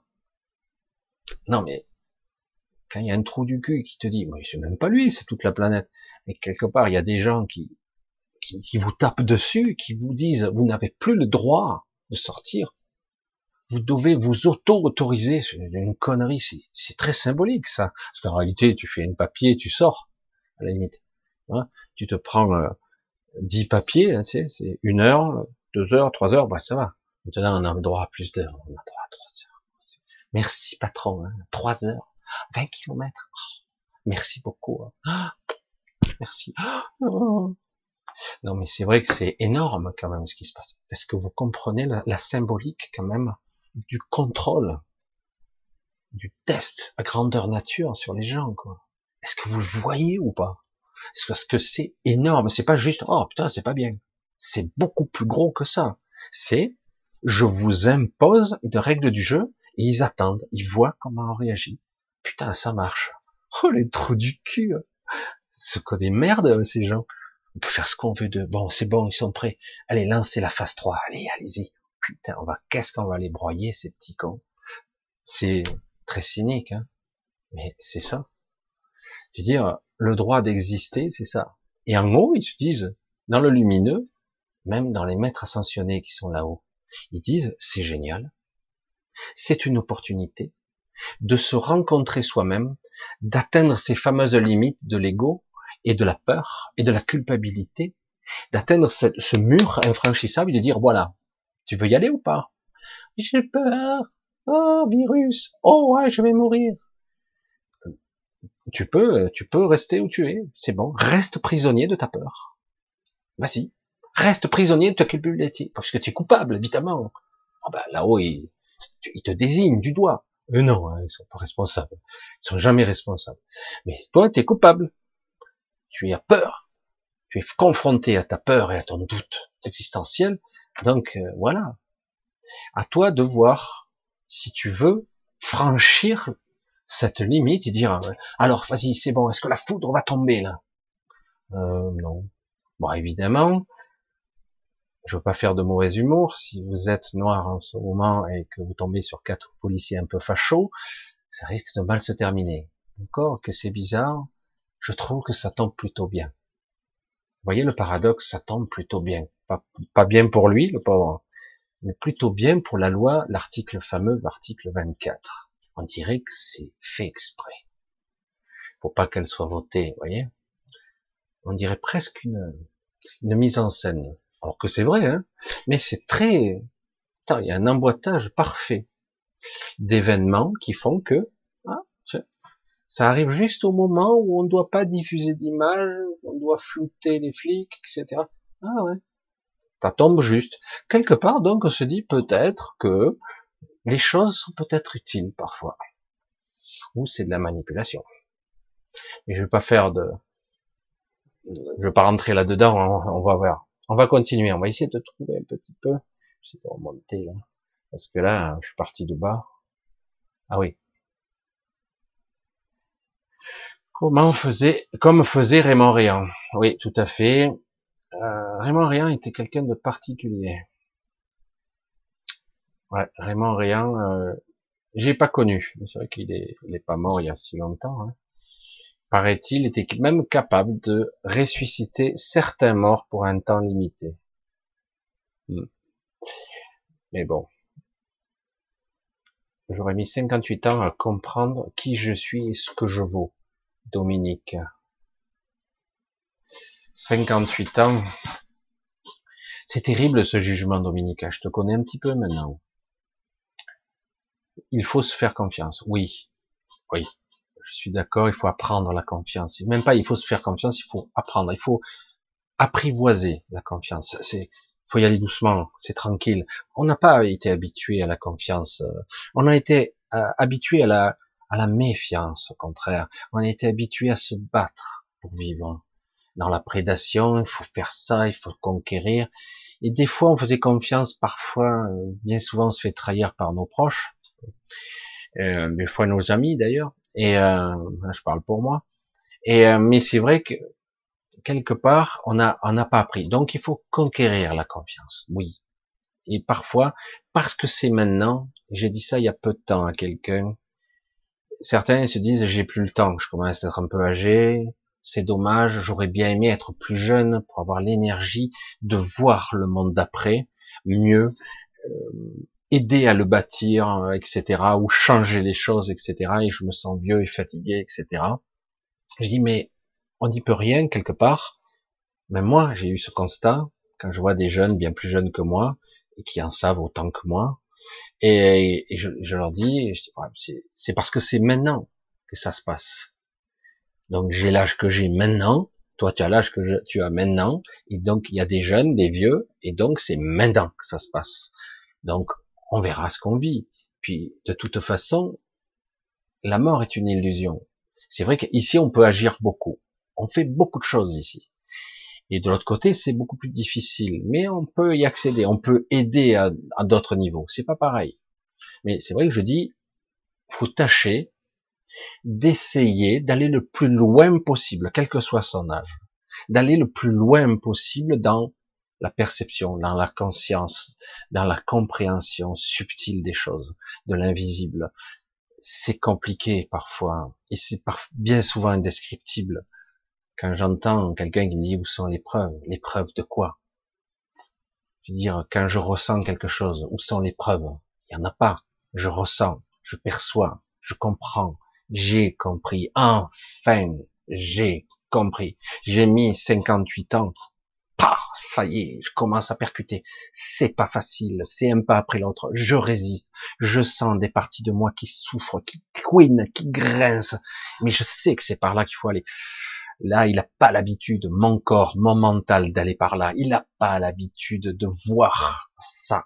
Il n'a pas l'habitude parce que je voulais pas voir, parce que c'est, j'ai pas été éduqué comme ça, j'ai pas été programmé, j'allais dire presque comme ça. Du coup, bon, mais maintenant, conscience, c'est vrai, je remets les choses en lumière, je vois. merde. Il y a du chemin à parcourir. Bah, mieux vaut tard que jamais. Et puis, paradoxalement, on a souvent l'impression de pas avancer et étrangement, on a fait beaucoup de choses. Le chemin est énorme parce que des fois, comprendre deux, trois petits trucs simples, même si on a mis parfois une vie pour les comprendre, ça ouvre tellement de possibilités. Je le dis parce que je l'ai vécu. Hein. Des fois, des choses simples, mais tellement simples. Et quand quelqu'un vous parle, vous comprenez qui j'ai en face.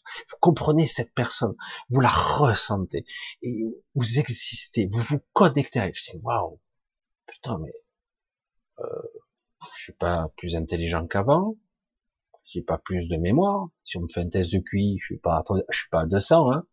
Je suis pareil. Je suis toujours dyslexique.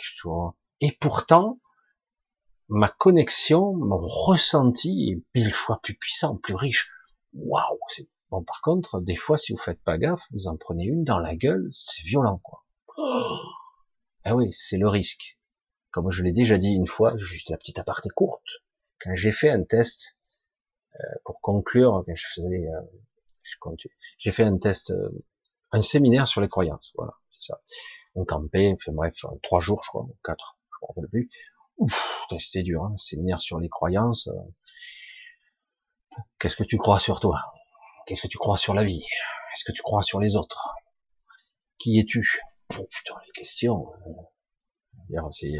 Après, au bout d'un moment, quand tu as commencé à, balayer les lieux communs, les conneries intellectuelles, que tu balayes tout ça et qu'après, il n'y a plus que toi, tout nu, face aux questions, aux questionnements, là, tu commences à gratter, là. Il commence à sortir des trucs. Ouh là là, je vois un petit garçon, je vois la frustration, je vois la peur je vois l'humiliation, je vois la peur, je vois la souffrance. Et à la fin, c'est j'ouvre, je m'ouvre au monde, je m'ouvre à l'univers. Et puis deuxième réaction, ouf, je referme. Pourquoi? Ben, J'ai peur. Pourquoi t'as peur? Eh ben parce que si je m'ouvre, on me voit. Si je m'ouvre, je deviens vulnérable. Encore une nouvelle croyance qui émerge.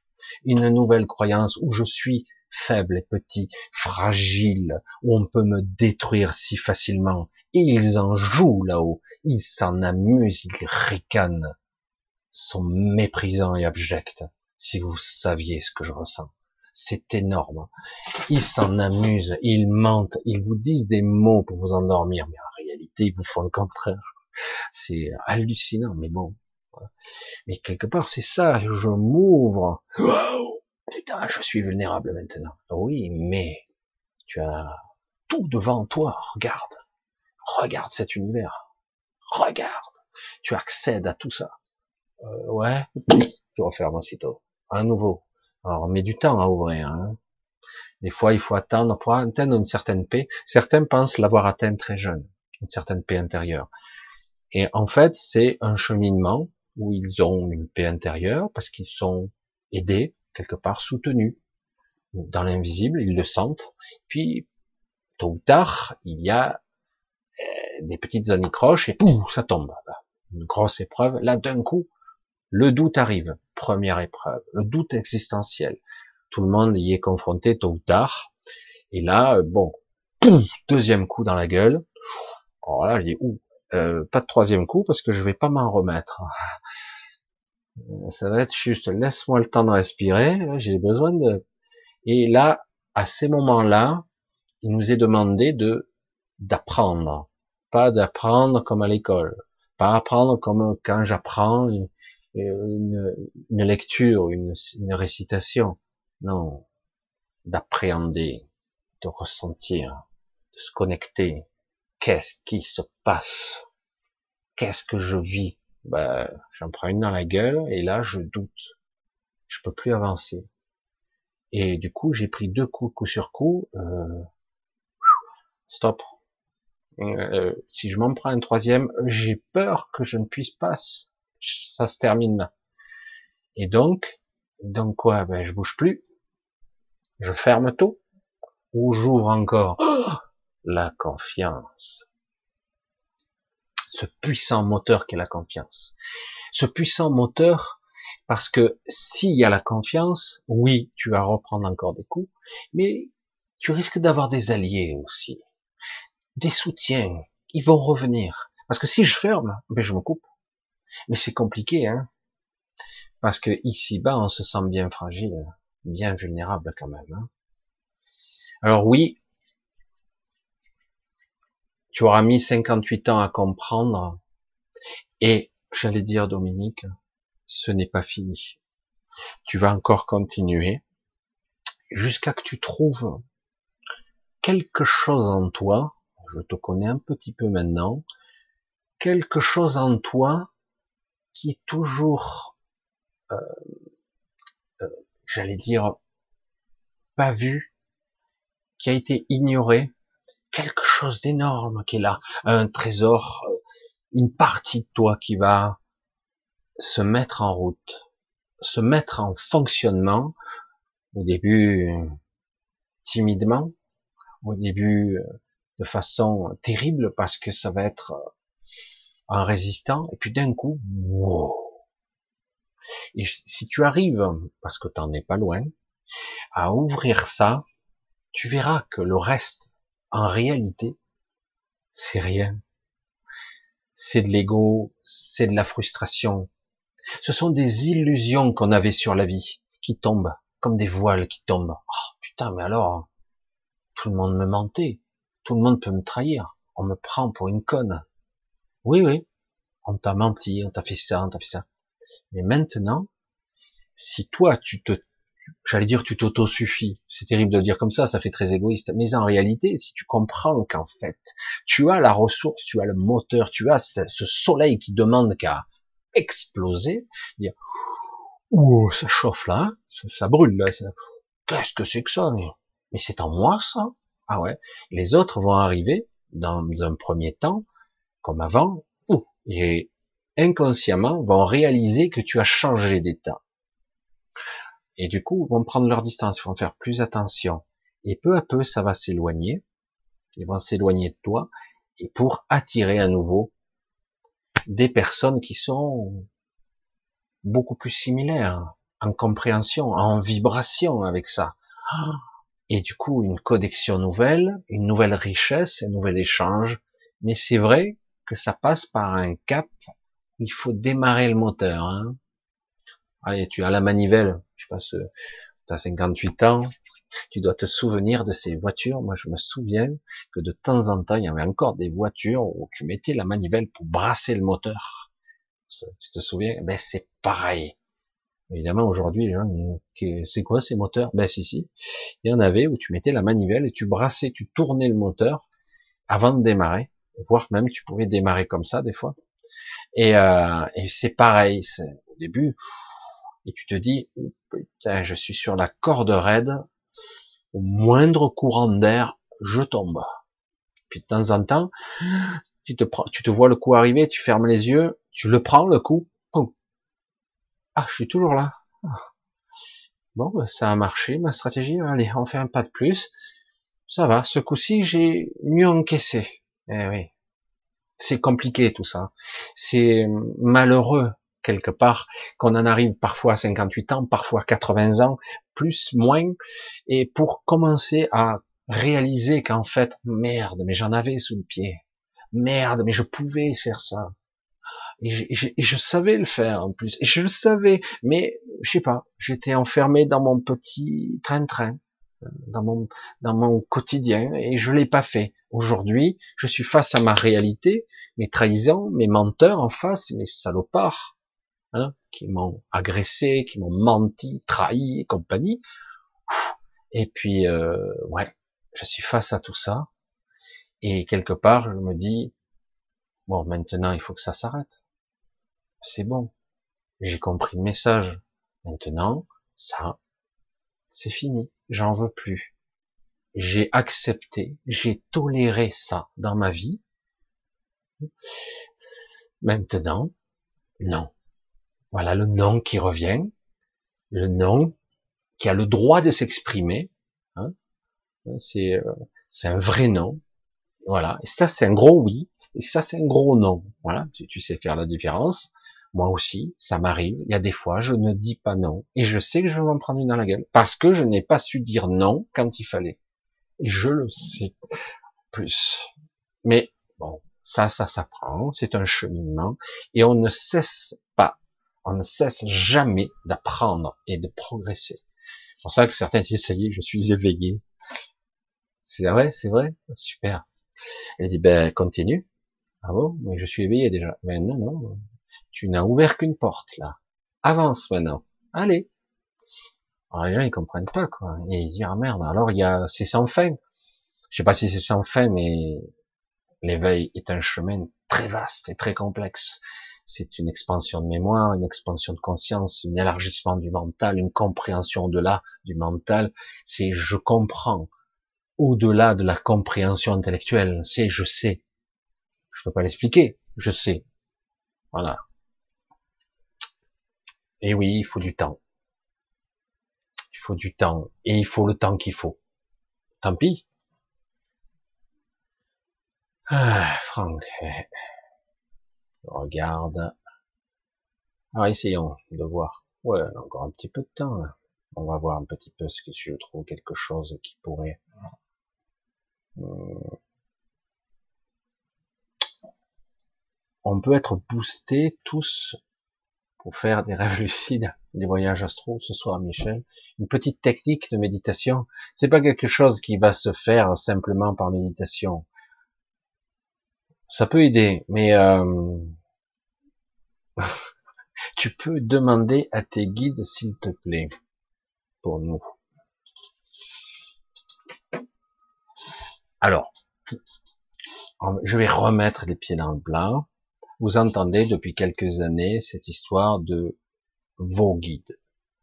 J'ai mes guides, vous avez les vôtres. J'en ai eu trois pendant longtemps, j'en ai plus qu'un.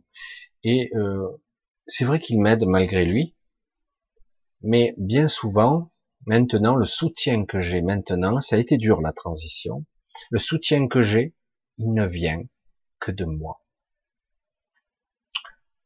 Alors, je veux pas dire que j'ai un problème avec les guides. Il sera peut-être, euh, je veux pas me positionner bien mal, etc. C'est plus compliqué que ça. Euh, certains guides font les liens entre l'extérieur et l'intérieur de la matrice. Euh, mais en ce qui me concerne, cette connexion, je la prends plus haut. C'est plus compliqué. Et bien souvent, entre le discours des guides et le discours du soi, il est parfois opposé. Et là, du coup, attends, il y a un problème. Alors, il doit y avoir des raisons, peut-être que je les connais pas, mais en tout cas, du coup, moi, j'ai tendance à ne pas demander au guide, je demande à moi. Je me demande. Je suis genou à terre, j'ai pris un coup dans la gueule qui m'a fait, qui m'a blessé, j'ai pas vu venir, ça m'arrive encore, je suis un peu trop ouvert, je suis parfois, c'est comme si mon cœur était ouvert, et je peux faire des choses extraordinaires et des fois je me prends un coup, je l'ai pas vu venir. Et du coup, qu'est-ce que je fais? Je me demande, je demande, ah, je vais être plus précis que ça. Je demande à ma source, aide-moi maintenant.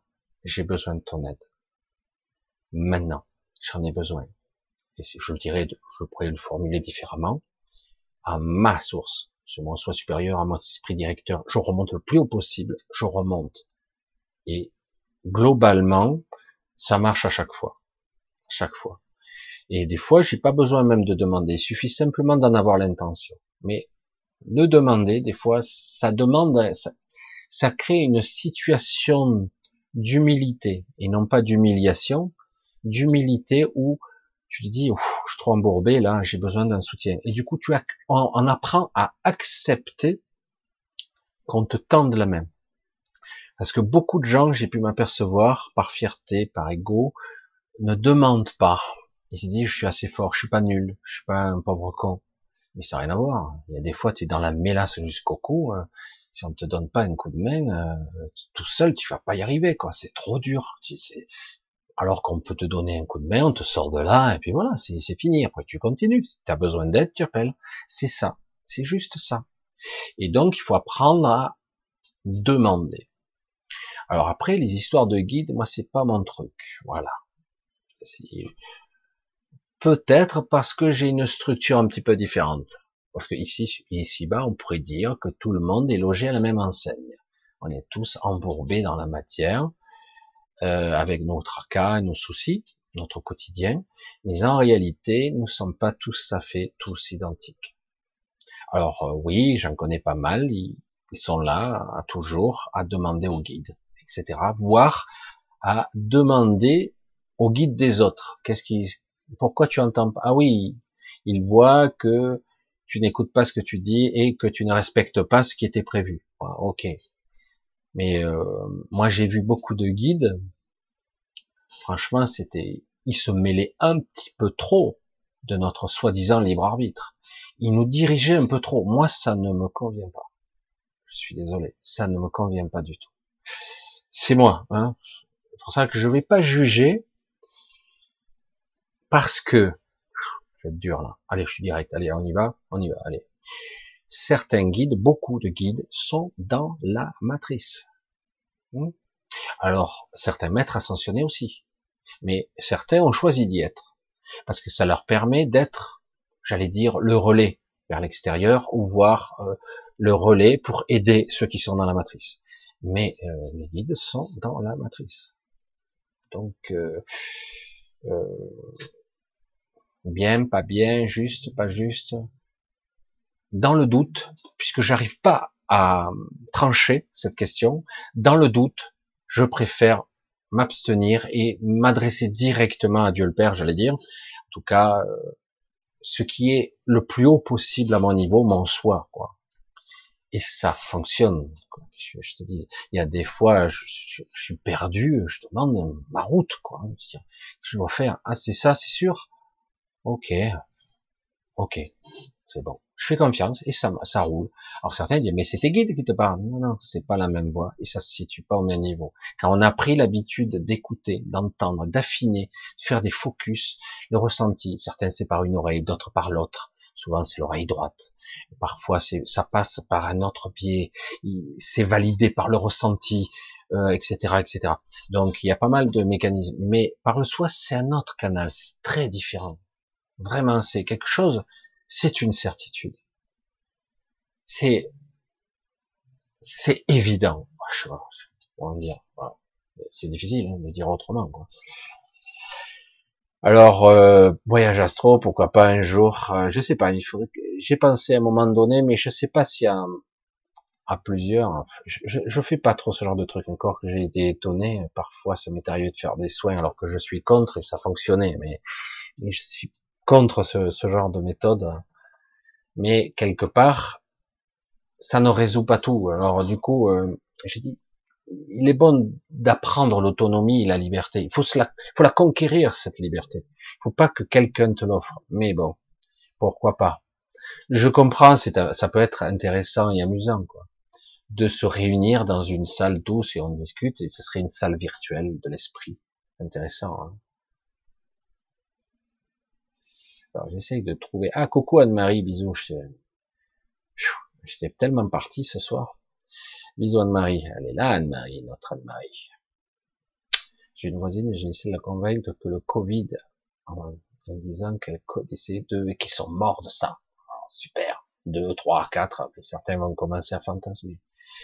Alors, euh, là, j'essaie de voir. Je ne vois rien d'autre. Allez, on redescend, parce que je vais pas y passer la soirée à chercher dans le chat. Oula, ce chat, c'est une catastrophe. Alors. Ah, Michael qui s'en va, bonsoir. Coucou Michael, ben, bonne, bonne nuit. Graine de vie, Poponi, Pascal, Mamajo, Dominique, toujours là. Alors, on continue. Allez, je vais essayer de trouver quelque chose. Notre guide est-ce notre grand moi? Ah ben voilà, j'ai répondu. Isa, Isabelle, bien sûr, n'est-ce pas? Et euh, notre guide, c'est notre grand moi. J'ai répondu. C'est très bien, elle tombe juste cette question. Pour moi, oui. Voilà. C'est notre grand soi, notre soi supérieur, notre soi divin, notre vrai moi. Moi, je, souvent, je dis, c'est c'est mon vrai moi qui est pas embourbé, lui, dans la matière, qui est pas pris dans les croyances et les programmations de ce mental. Et donc, oui. Parfois, c'est assez étonnant, mais je pense que c'est, pour moi, la meilleure, c'est ce qui est plus juste pour moi. Et au moins, j'ai besoin de rien. C'est pas que j'ai besoin de rien, mais je m'auto-suffis. C'est-à-dire que j'ai pas besoin d'une aide extérieure. Mais si j'ai besoin d'une extérieure, ça ne veut pas dire que c'est exclu. Ça se passera par quelque chose, un phénomène naturel. C'est-à-dire que si quelqu'un me tend la main, aujourd'hui, je la, je la prendrai. Si je la reconnais, hein, j'ai été méfiant très longtemps. C'est peut-être aussi cette méfiance qui m'a permis de, euh, d'accéder à un niveau de conscience un petit peu différent. C'est pas habituel ma façon de penser. C'est vrai que je suis conscient que je suis pas comme l'habitude. Tout le monde parle des guides, des machins, hein, hein, et moi je suis là un petit peu. Je dis ouais ouais non. Notre guide, c'est vrai. Comme je, je le dis, euh, certains disent euh, moi je retourne à la source. Je dis ouais ouais. C'est fabuleux, c'est incommensurable, magnifique, sublime, tout ce que tu veux, mais tu retournes à ta source tu n'es pas encore à la source. La source, c'est autre chose. Mais ta source, c'est déjà incommensurable. Je le dis vulgairement, trivialement, c'est un peu vulgaire, mais non, c'est basique. Même des religieux ont eu l'impression de rencontrer Dieu, et c'est vrai d'une certaine façon, je pourrais le dire de façon subtile, mais en réalité, ils ont eu une petite descente d'esprit, une petite descente d'esprit, et ils sont en contact avec leur grand soi, qui est une voix intérieure. Et c'est leur soi supérieur, leur soi divin. Hein. C'est énorme. Hein. Faut pas croire, hein. c'est pas un petit truc, c'est énorme. Euh, pour ça, certains, ils ont eu la toute la descente de l'esprit. J'ai eu la descente. Je dis, euh, je connais pas beaucoup d'humains qui est capable d'encaisser la descente de l'esprit totale. Mais euh, c'est vrai que la descente de l'esprit, on peut l'avoir, on prend ce qu'on peut, hein, selon notre niveau de conscience. Et euh, mais c'est vrai que du coup, bah, certains ont l'impression de parler à Dieu, quoi. Ils ont dit communication avec Dieu, comme certains. Hein. Et euh, mais c'est en fait une communication avec soi, le vrai soi. Parce que ce soi-là, c'est pas un petit truc. Hein. C'est pour ça que je dis aux gens, euh, vous croyez être euh, des petites personnes insignifiantes, vous croyez être des petits êtres limités euh, dans la chair et dans le sang, c'est un aspect du prisme. Mais si vous pouviez vous connecter de temps en temps à ce, à ce soi, qui est vous-même, ou c'est Dieu, non, non, c'est juste toi. Alors c'est quoi la source? Ah, C'est encore plus. mais c'est énorme. C'est le mot est faible. C'est pour ça que je veux dire, c'est incommensurable. Quoi. C'est une fois qu'on a compris ça, qu'on arrive à connecter de mieux en mieux. Oh merde, tout paraît insignifiant après. Hein. C'est vrai que par moments on se prend le coup parce qu'on est trop, on fait les allers-retours entre monter et descendre. Certains veulent rester qu'en haut. T'es incarné. Si tu veux rester haut, il faut quitter, hein. il faut partir.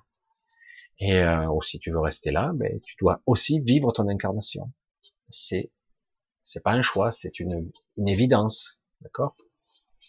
C'est pas toujours simple, mais oui, donc c'est bien, c'est une bonne, voilà, tout simplement. Oui, le lien direct, plus intermédiaire, plus ah, j'essaie de voir une matrice astrale. Oui, et pas qu'une. C'est alors une matrice. Alors il y a la matrice originelle et il y a la matrice artificielle qui n'est pas au même niveau. La matrice artificielle a tendance à nous brider nous limiter, nous faire croire que nous sommes petits et misérables. Donc elle nous capte, et même après le décès, elle nous capte. Et lorsque vous êtes de l'autre côté, vous êtes un petit peu plus évolué, un petit peu plus affiné, un peu télépathe, mais très limité quand même. Et alors qu'en réalité, ceux qui arrivent à s'évoluer, à s'émanciper de ce système, ben, ils peuvent s'échapper, se téléporter, se transférer où ils veulent, euh, facilement. Je veux pas dire qu'ils n'y arrivent pas, mais ils ont une sorte de chaîne, une laisse. Une laisse. Ils peuvent faire beaucoup de choses, mais ils ont une laisse, une limitation. Et alors qu'en réalité, euh, notre, euh, notre essence, nous n'avons pas de limitation réelle normalement. Je veux dire, certains, euh, quand tu es dans l'astral, tu vas où tu veux instantanément. Il n'y a pas de tunnel, hein. il n'y a, pas de passage. Quand tu prends un passage, c'est que tu vas ailleurs. Tu vas dans un endroit très spécifique et la porte se referme derrière toi. Hein. Et même on te marque d'une certaine façon. Du coup, ah ben voilà, tu es pris. Et euh, alors que en réalité, tu n'as pas de réelle limite. C'est pour ça que dans cette matrice, il y a énormément de pièges, de pièges qui peuvent nous prendre, parce que tant qu'on n'a pas vu dans le miroir, le miroir, c'est quoi ce miroir? Tant qu'on n'a pas vu qui nous sommes, eh ben, tôt ou tard, des parties de nous vont se, retourner contre nous parce que quelque part on ne les a jamais vus, on ne les a jamais aimés, on ne les a jamais intégrés. Et ces parties de nous, eh ben, eh ben, elles nous freinent, elles nous plombent, elles nous détruisent, elles nous font mal, des parties de nous. Tout ça parce qu'on n'a pas voulu voir. Oui, je traîne ça comme des boulets. Ça, ça m'appartient pas. Oui, ça c'est moi. Ça non. Ça c'est de l'atavisme. Ça c'est du transgénérationnel. Ça c'est la mémoire de mes grands-parents ça suffit. Alors certaines choses sont belles, il y a des choses qui sont utiles. Euh, on a beaucoup de mémoire qui traînaillent, des boulets. Certains diront du karma, mais en fait, c'est pour ça qu'on me disait vulgairement en 2012, depuis 2012, Michel, il n'y a plus de karma. Ah Super. Ah, il n'y a plus de mémoire génétique alors non plus. Mémoire d'ADN, mémoire de l'univers, il y en a plus. Il y en a plus. Ils ont coupé. Et donc, euh, toute ma mémoire transgénérationnelle a disparu. J'ai plus rien. C'est ça. Donc, ça y est, je suis libre. Hein. Je, suis plus que moi là-dedans. Hein. Il n'y a plus de programmation, il n'y a plus rien. Baliverne, vous êtes tous empêtrés dedans et ils tirent bien les ficelles, les autres, hein, les, ceux d'en haut là. Ils, utilisent et ils tirent comme si nous étions des marionnettes. Ah, ça marche pas, ça, ça, ça marche pas. Et si on leur faisait le coup de la pandémie, ça fait déjà cinq ans qu'ils préparent Bill Gates son coup. Et si on leur faisait, ah, ça y est, ça marche. Et puis les médias, ça y va, hein, ça bombarde. Hein. Puis ils vont vous dire, ah, nous, nous faisons des vraies news. On vous dit ce qu'est les fake news, et vous, vous êtes mauvais. Nous, nous sommes bons. Et, et les gens le croient, évidemment, parce que se dit, c'est pas possible que des gens qui sont au sommet puissent être belliqueux. C'est pas possible que des gens mal intentionnés puissent être mauvais envers moi-même, ou être même criminels. C'est pas possible, non peut être des fois un peu injuste à côté de la plaque, mais pas du tout méchant. Hein? Depuis quand euh, Quand tu vois le mépris et la façon dont ils nous parlent, ce qui se dégage de leur personne, alors là, c'est, c'est, grave, quoi. Hein, on est de la merde pour eux. Je suis désolé. Hein. Ah ouais, utile, mais pas plus. Hein. Bref, allez, on va pas rester là-dessus, j'ai pas envie. Alors, il nous reste un peu de temps. On va essayer de se trouver un petit truc là pour. Euh, alors, il faut. Ah, qu'est-ce que c'est?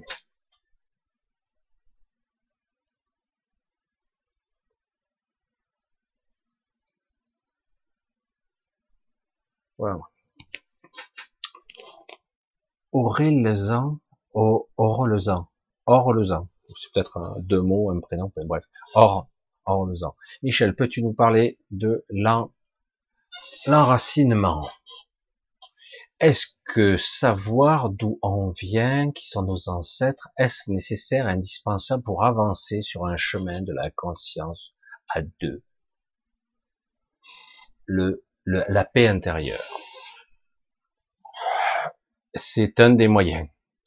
C'est compliqué, hein le transgénérationnel, c'est du compliqué. Certains sont en spécialité, c'est leur spécialisation. Euh, je dirais même que beaucoup de maladies, de pathologies sont liées au transgénérationnel.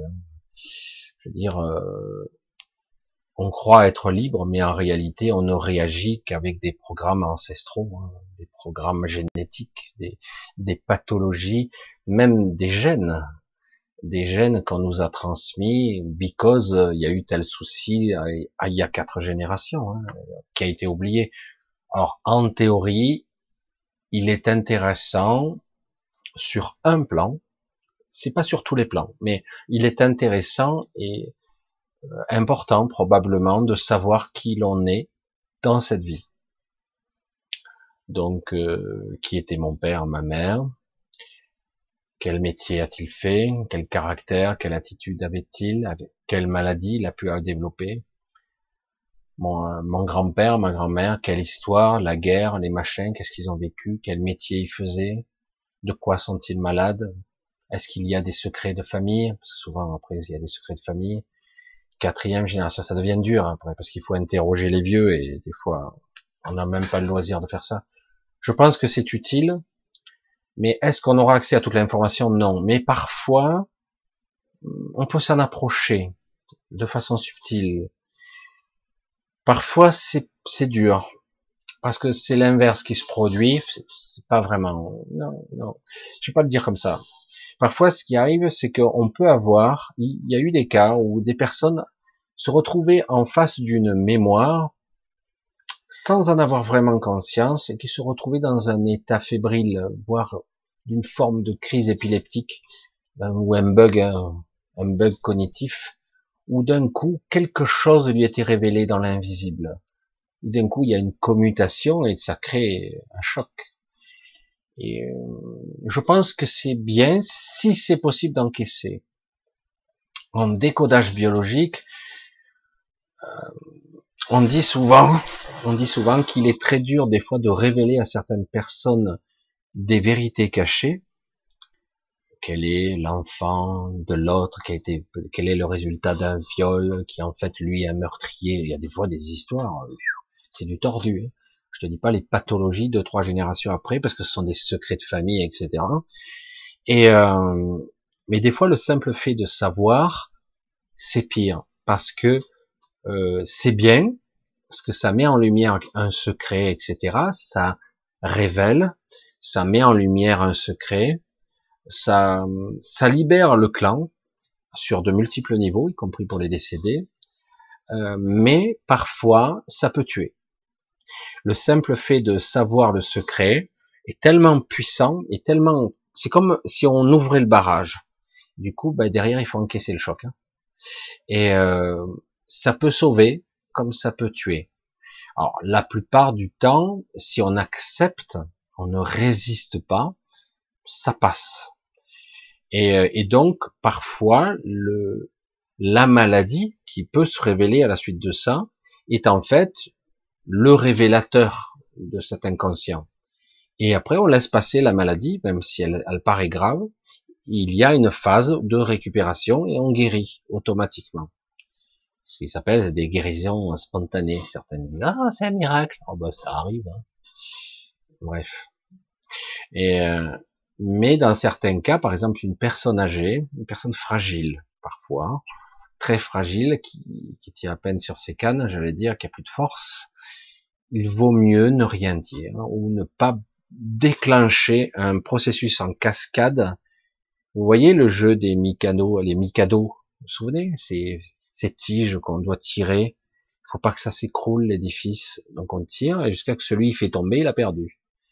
Et euh, ben, le mental, c'est ça. La psyché, c'est ça. La mémoire cellulaire, c'est ça. La génétique, la mémoire, le transgénérationnel, c'est ça. Très compliqué, très délicat. C'est parfois vous connaissez la réponse, il faut pas la révéler tout de suite il faut amener la personne à petit à petit le comprendre d'elle-même. C'est pas évident, hein, parce que quand vous avez votre bande de schizophrénie, euh, ah non, je vois pas. Pourtant, il y a une tête intelligente, hein, mais non, je vois pas. Bon, alors il faut l'amener petit à petit par des voies détournées jusqu'à arriver sur cette route-là, jusqu'à qu'elle voit cette personne qu'elle voit. Et à un moment donné, ça y est, révélation. merde. Alors certains ils le vivent mal, c'est pas instantané, ils dorment plus, ils décompensent, ils tremblent, ils pleurent, ils sont en dépression, en décompensation, etc. Là, là souvent, ce qu'il faut faire, c'est rien du tout. Il faut laisser faire. Il faut accepter, laisser filer, laisser se traverser. Mais c'est vrai que pour une personne qui serait fébrile, vaut mieux ne rien dire parce que ce choc émotionnel où le barrage cède, d'un coup, ça se libère, hein. Et puis au bout d'un moment, ça se calme, ça redevient une rivière cool. Mais en attendant, ça, ça nettoie, hein. Ça purge, le barrage saute. Eh ben, ben ça peut tuer. tout simplement, la personne ne résiste pas, quoi. Donc c'est très délicat.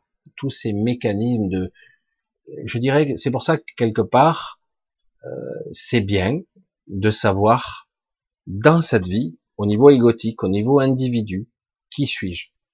Je suis le fils d'eux, le grand-père, le petit-fils d'eux, etc. Donc c'est une histoire. C'est l'histoire qu'on doit découvrir.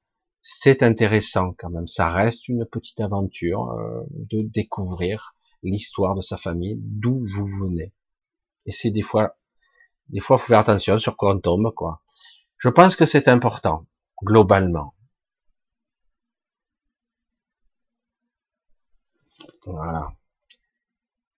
Les amis, les guides, pourquoi s'en séparer Alors je regarde l'heure, voilà. J'essaie de voir un petit peu. Coucou Michel, j'ai l'impression de tourner en rond. Julien, de vivre la même journée tous les jours. J'aimerais avoir ton ressenti si tu veux bien. Merci beaucoup. Alors le problème, c'est qu'on est toujours limité par, tu vois, Julien, par deux choses dans la vie. Euh, la survie, c'est le fondamental. Je dois bouffer, je dois travailler, le je dois, il faut, il faut, il faut, ok, bien sûr, il faut. Et après, est-ce que tu t'autorises à exister? Est-ce que tu as le temps d'ailleurs? C'est compliqué là. Et c'est simple à la fois. C'est une vraie question de choix. Ai-je? Il y a plusieurs éléments qui se, qui se positionnent pour toi. Un, oui, euh, c'est la routine. Je contrôle à peu près ma vie, mais elle est médiocre. Elle n'a pas d'odeur, elle n'a pas de saveur très peu ou pas souvent. Avec le temps, j'ai même perdu le goût des choses. J'apprécie moins. On me fait un cadeau, je m'en fous un peu. Je, je fais des choses, mais j'ai moins de plaisir. Parce que quelque part, je, je me suis oublié dans l'histoire. Je dis je, hein, pour toi. Je m'identifie, hein, je transpose.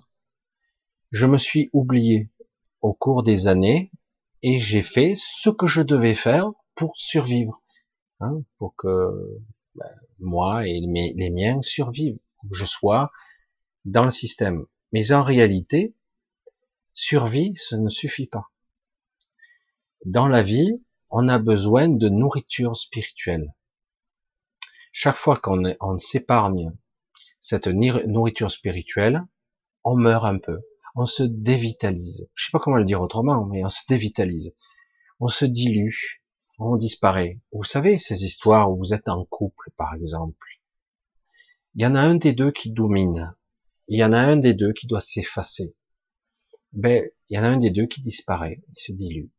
Et au bout d'un moment, il apprécie plus rien parce qu'il a accepté de se sacrifier, entre guillemets, par amour. Enfin bref. Et c'est pareil, dans le quotidien pour des raisons qui sont solides, pragmatiques, rationnelles.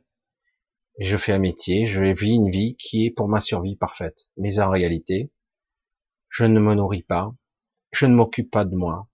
Et j'aurais reprendre ce que me disait ma tante à l'époque, qui est dans le transgénérationnel d'ailleurs, elle est plus âgée. Et euh, elle me disait, il faut être un bon parent pour soi. Il faut être, euh, il faut parfois s'occuper de soi. Il faut s'aimer un peu, se respecter un peu. C'est de ça qu'il s'agit chez toi. Tu vois, c'est que quelque part, tu as décidé à un moment donné que tu ne le méritais pas, que ou même que c'était inutile, puisqu'on a des critères. Je m'occupe de moi, donc je suis égoïste. Je m'occupe de moi, ben, donc euh, je, suis, je suis pas quelqu'un de bien, quoi. le problème, c'est que tu meurs, quoi. Tu te déshydrates, tu te décalcifies, tu te dessèches, tu meurs à l'intérieur, tu perds la passion. Tout est là encore, hein. je te rassure, tout est là. Mais le problème, c'est qu'au bout d'un moment, ben, tu as cessé, tu as cessé de vivre, d'aimer, de ressentir. Tu as, tu as choisi pas le confortable, mais ce que tu maîtrises. Tu n'as plus pris de vrais risques. Merde, je suis désolé, ça gratouille. Tu ne prends plus de risques. C'est ça qui est délicat. C'est inquiétant, les risques. C'est toujours inquiétant, prendre les risques, changer de métier. Faire quoi? Tu faire quoi? Vivre, c'est quoi? J'en sais rien. Réapprendre à vivre, c'est pas simple. Hein. Réapprendre à goûter, à ressentir, réapprendre à respirer, à, à, à vivre un moment.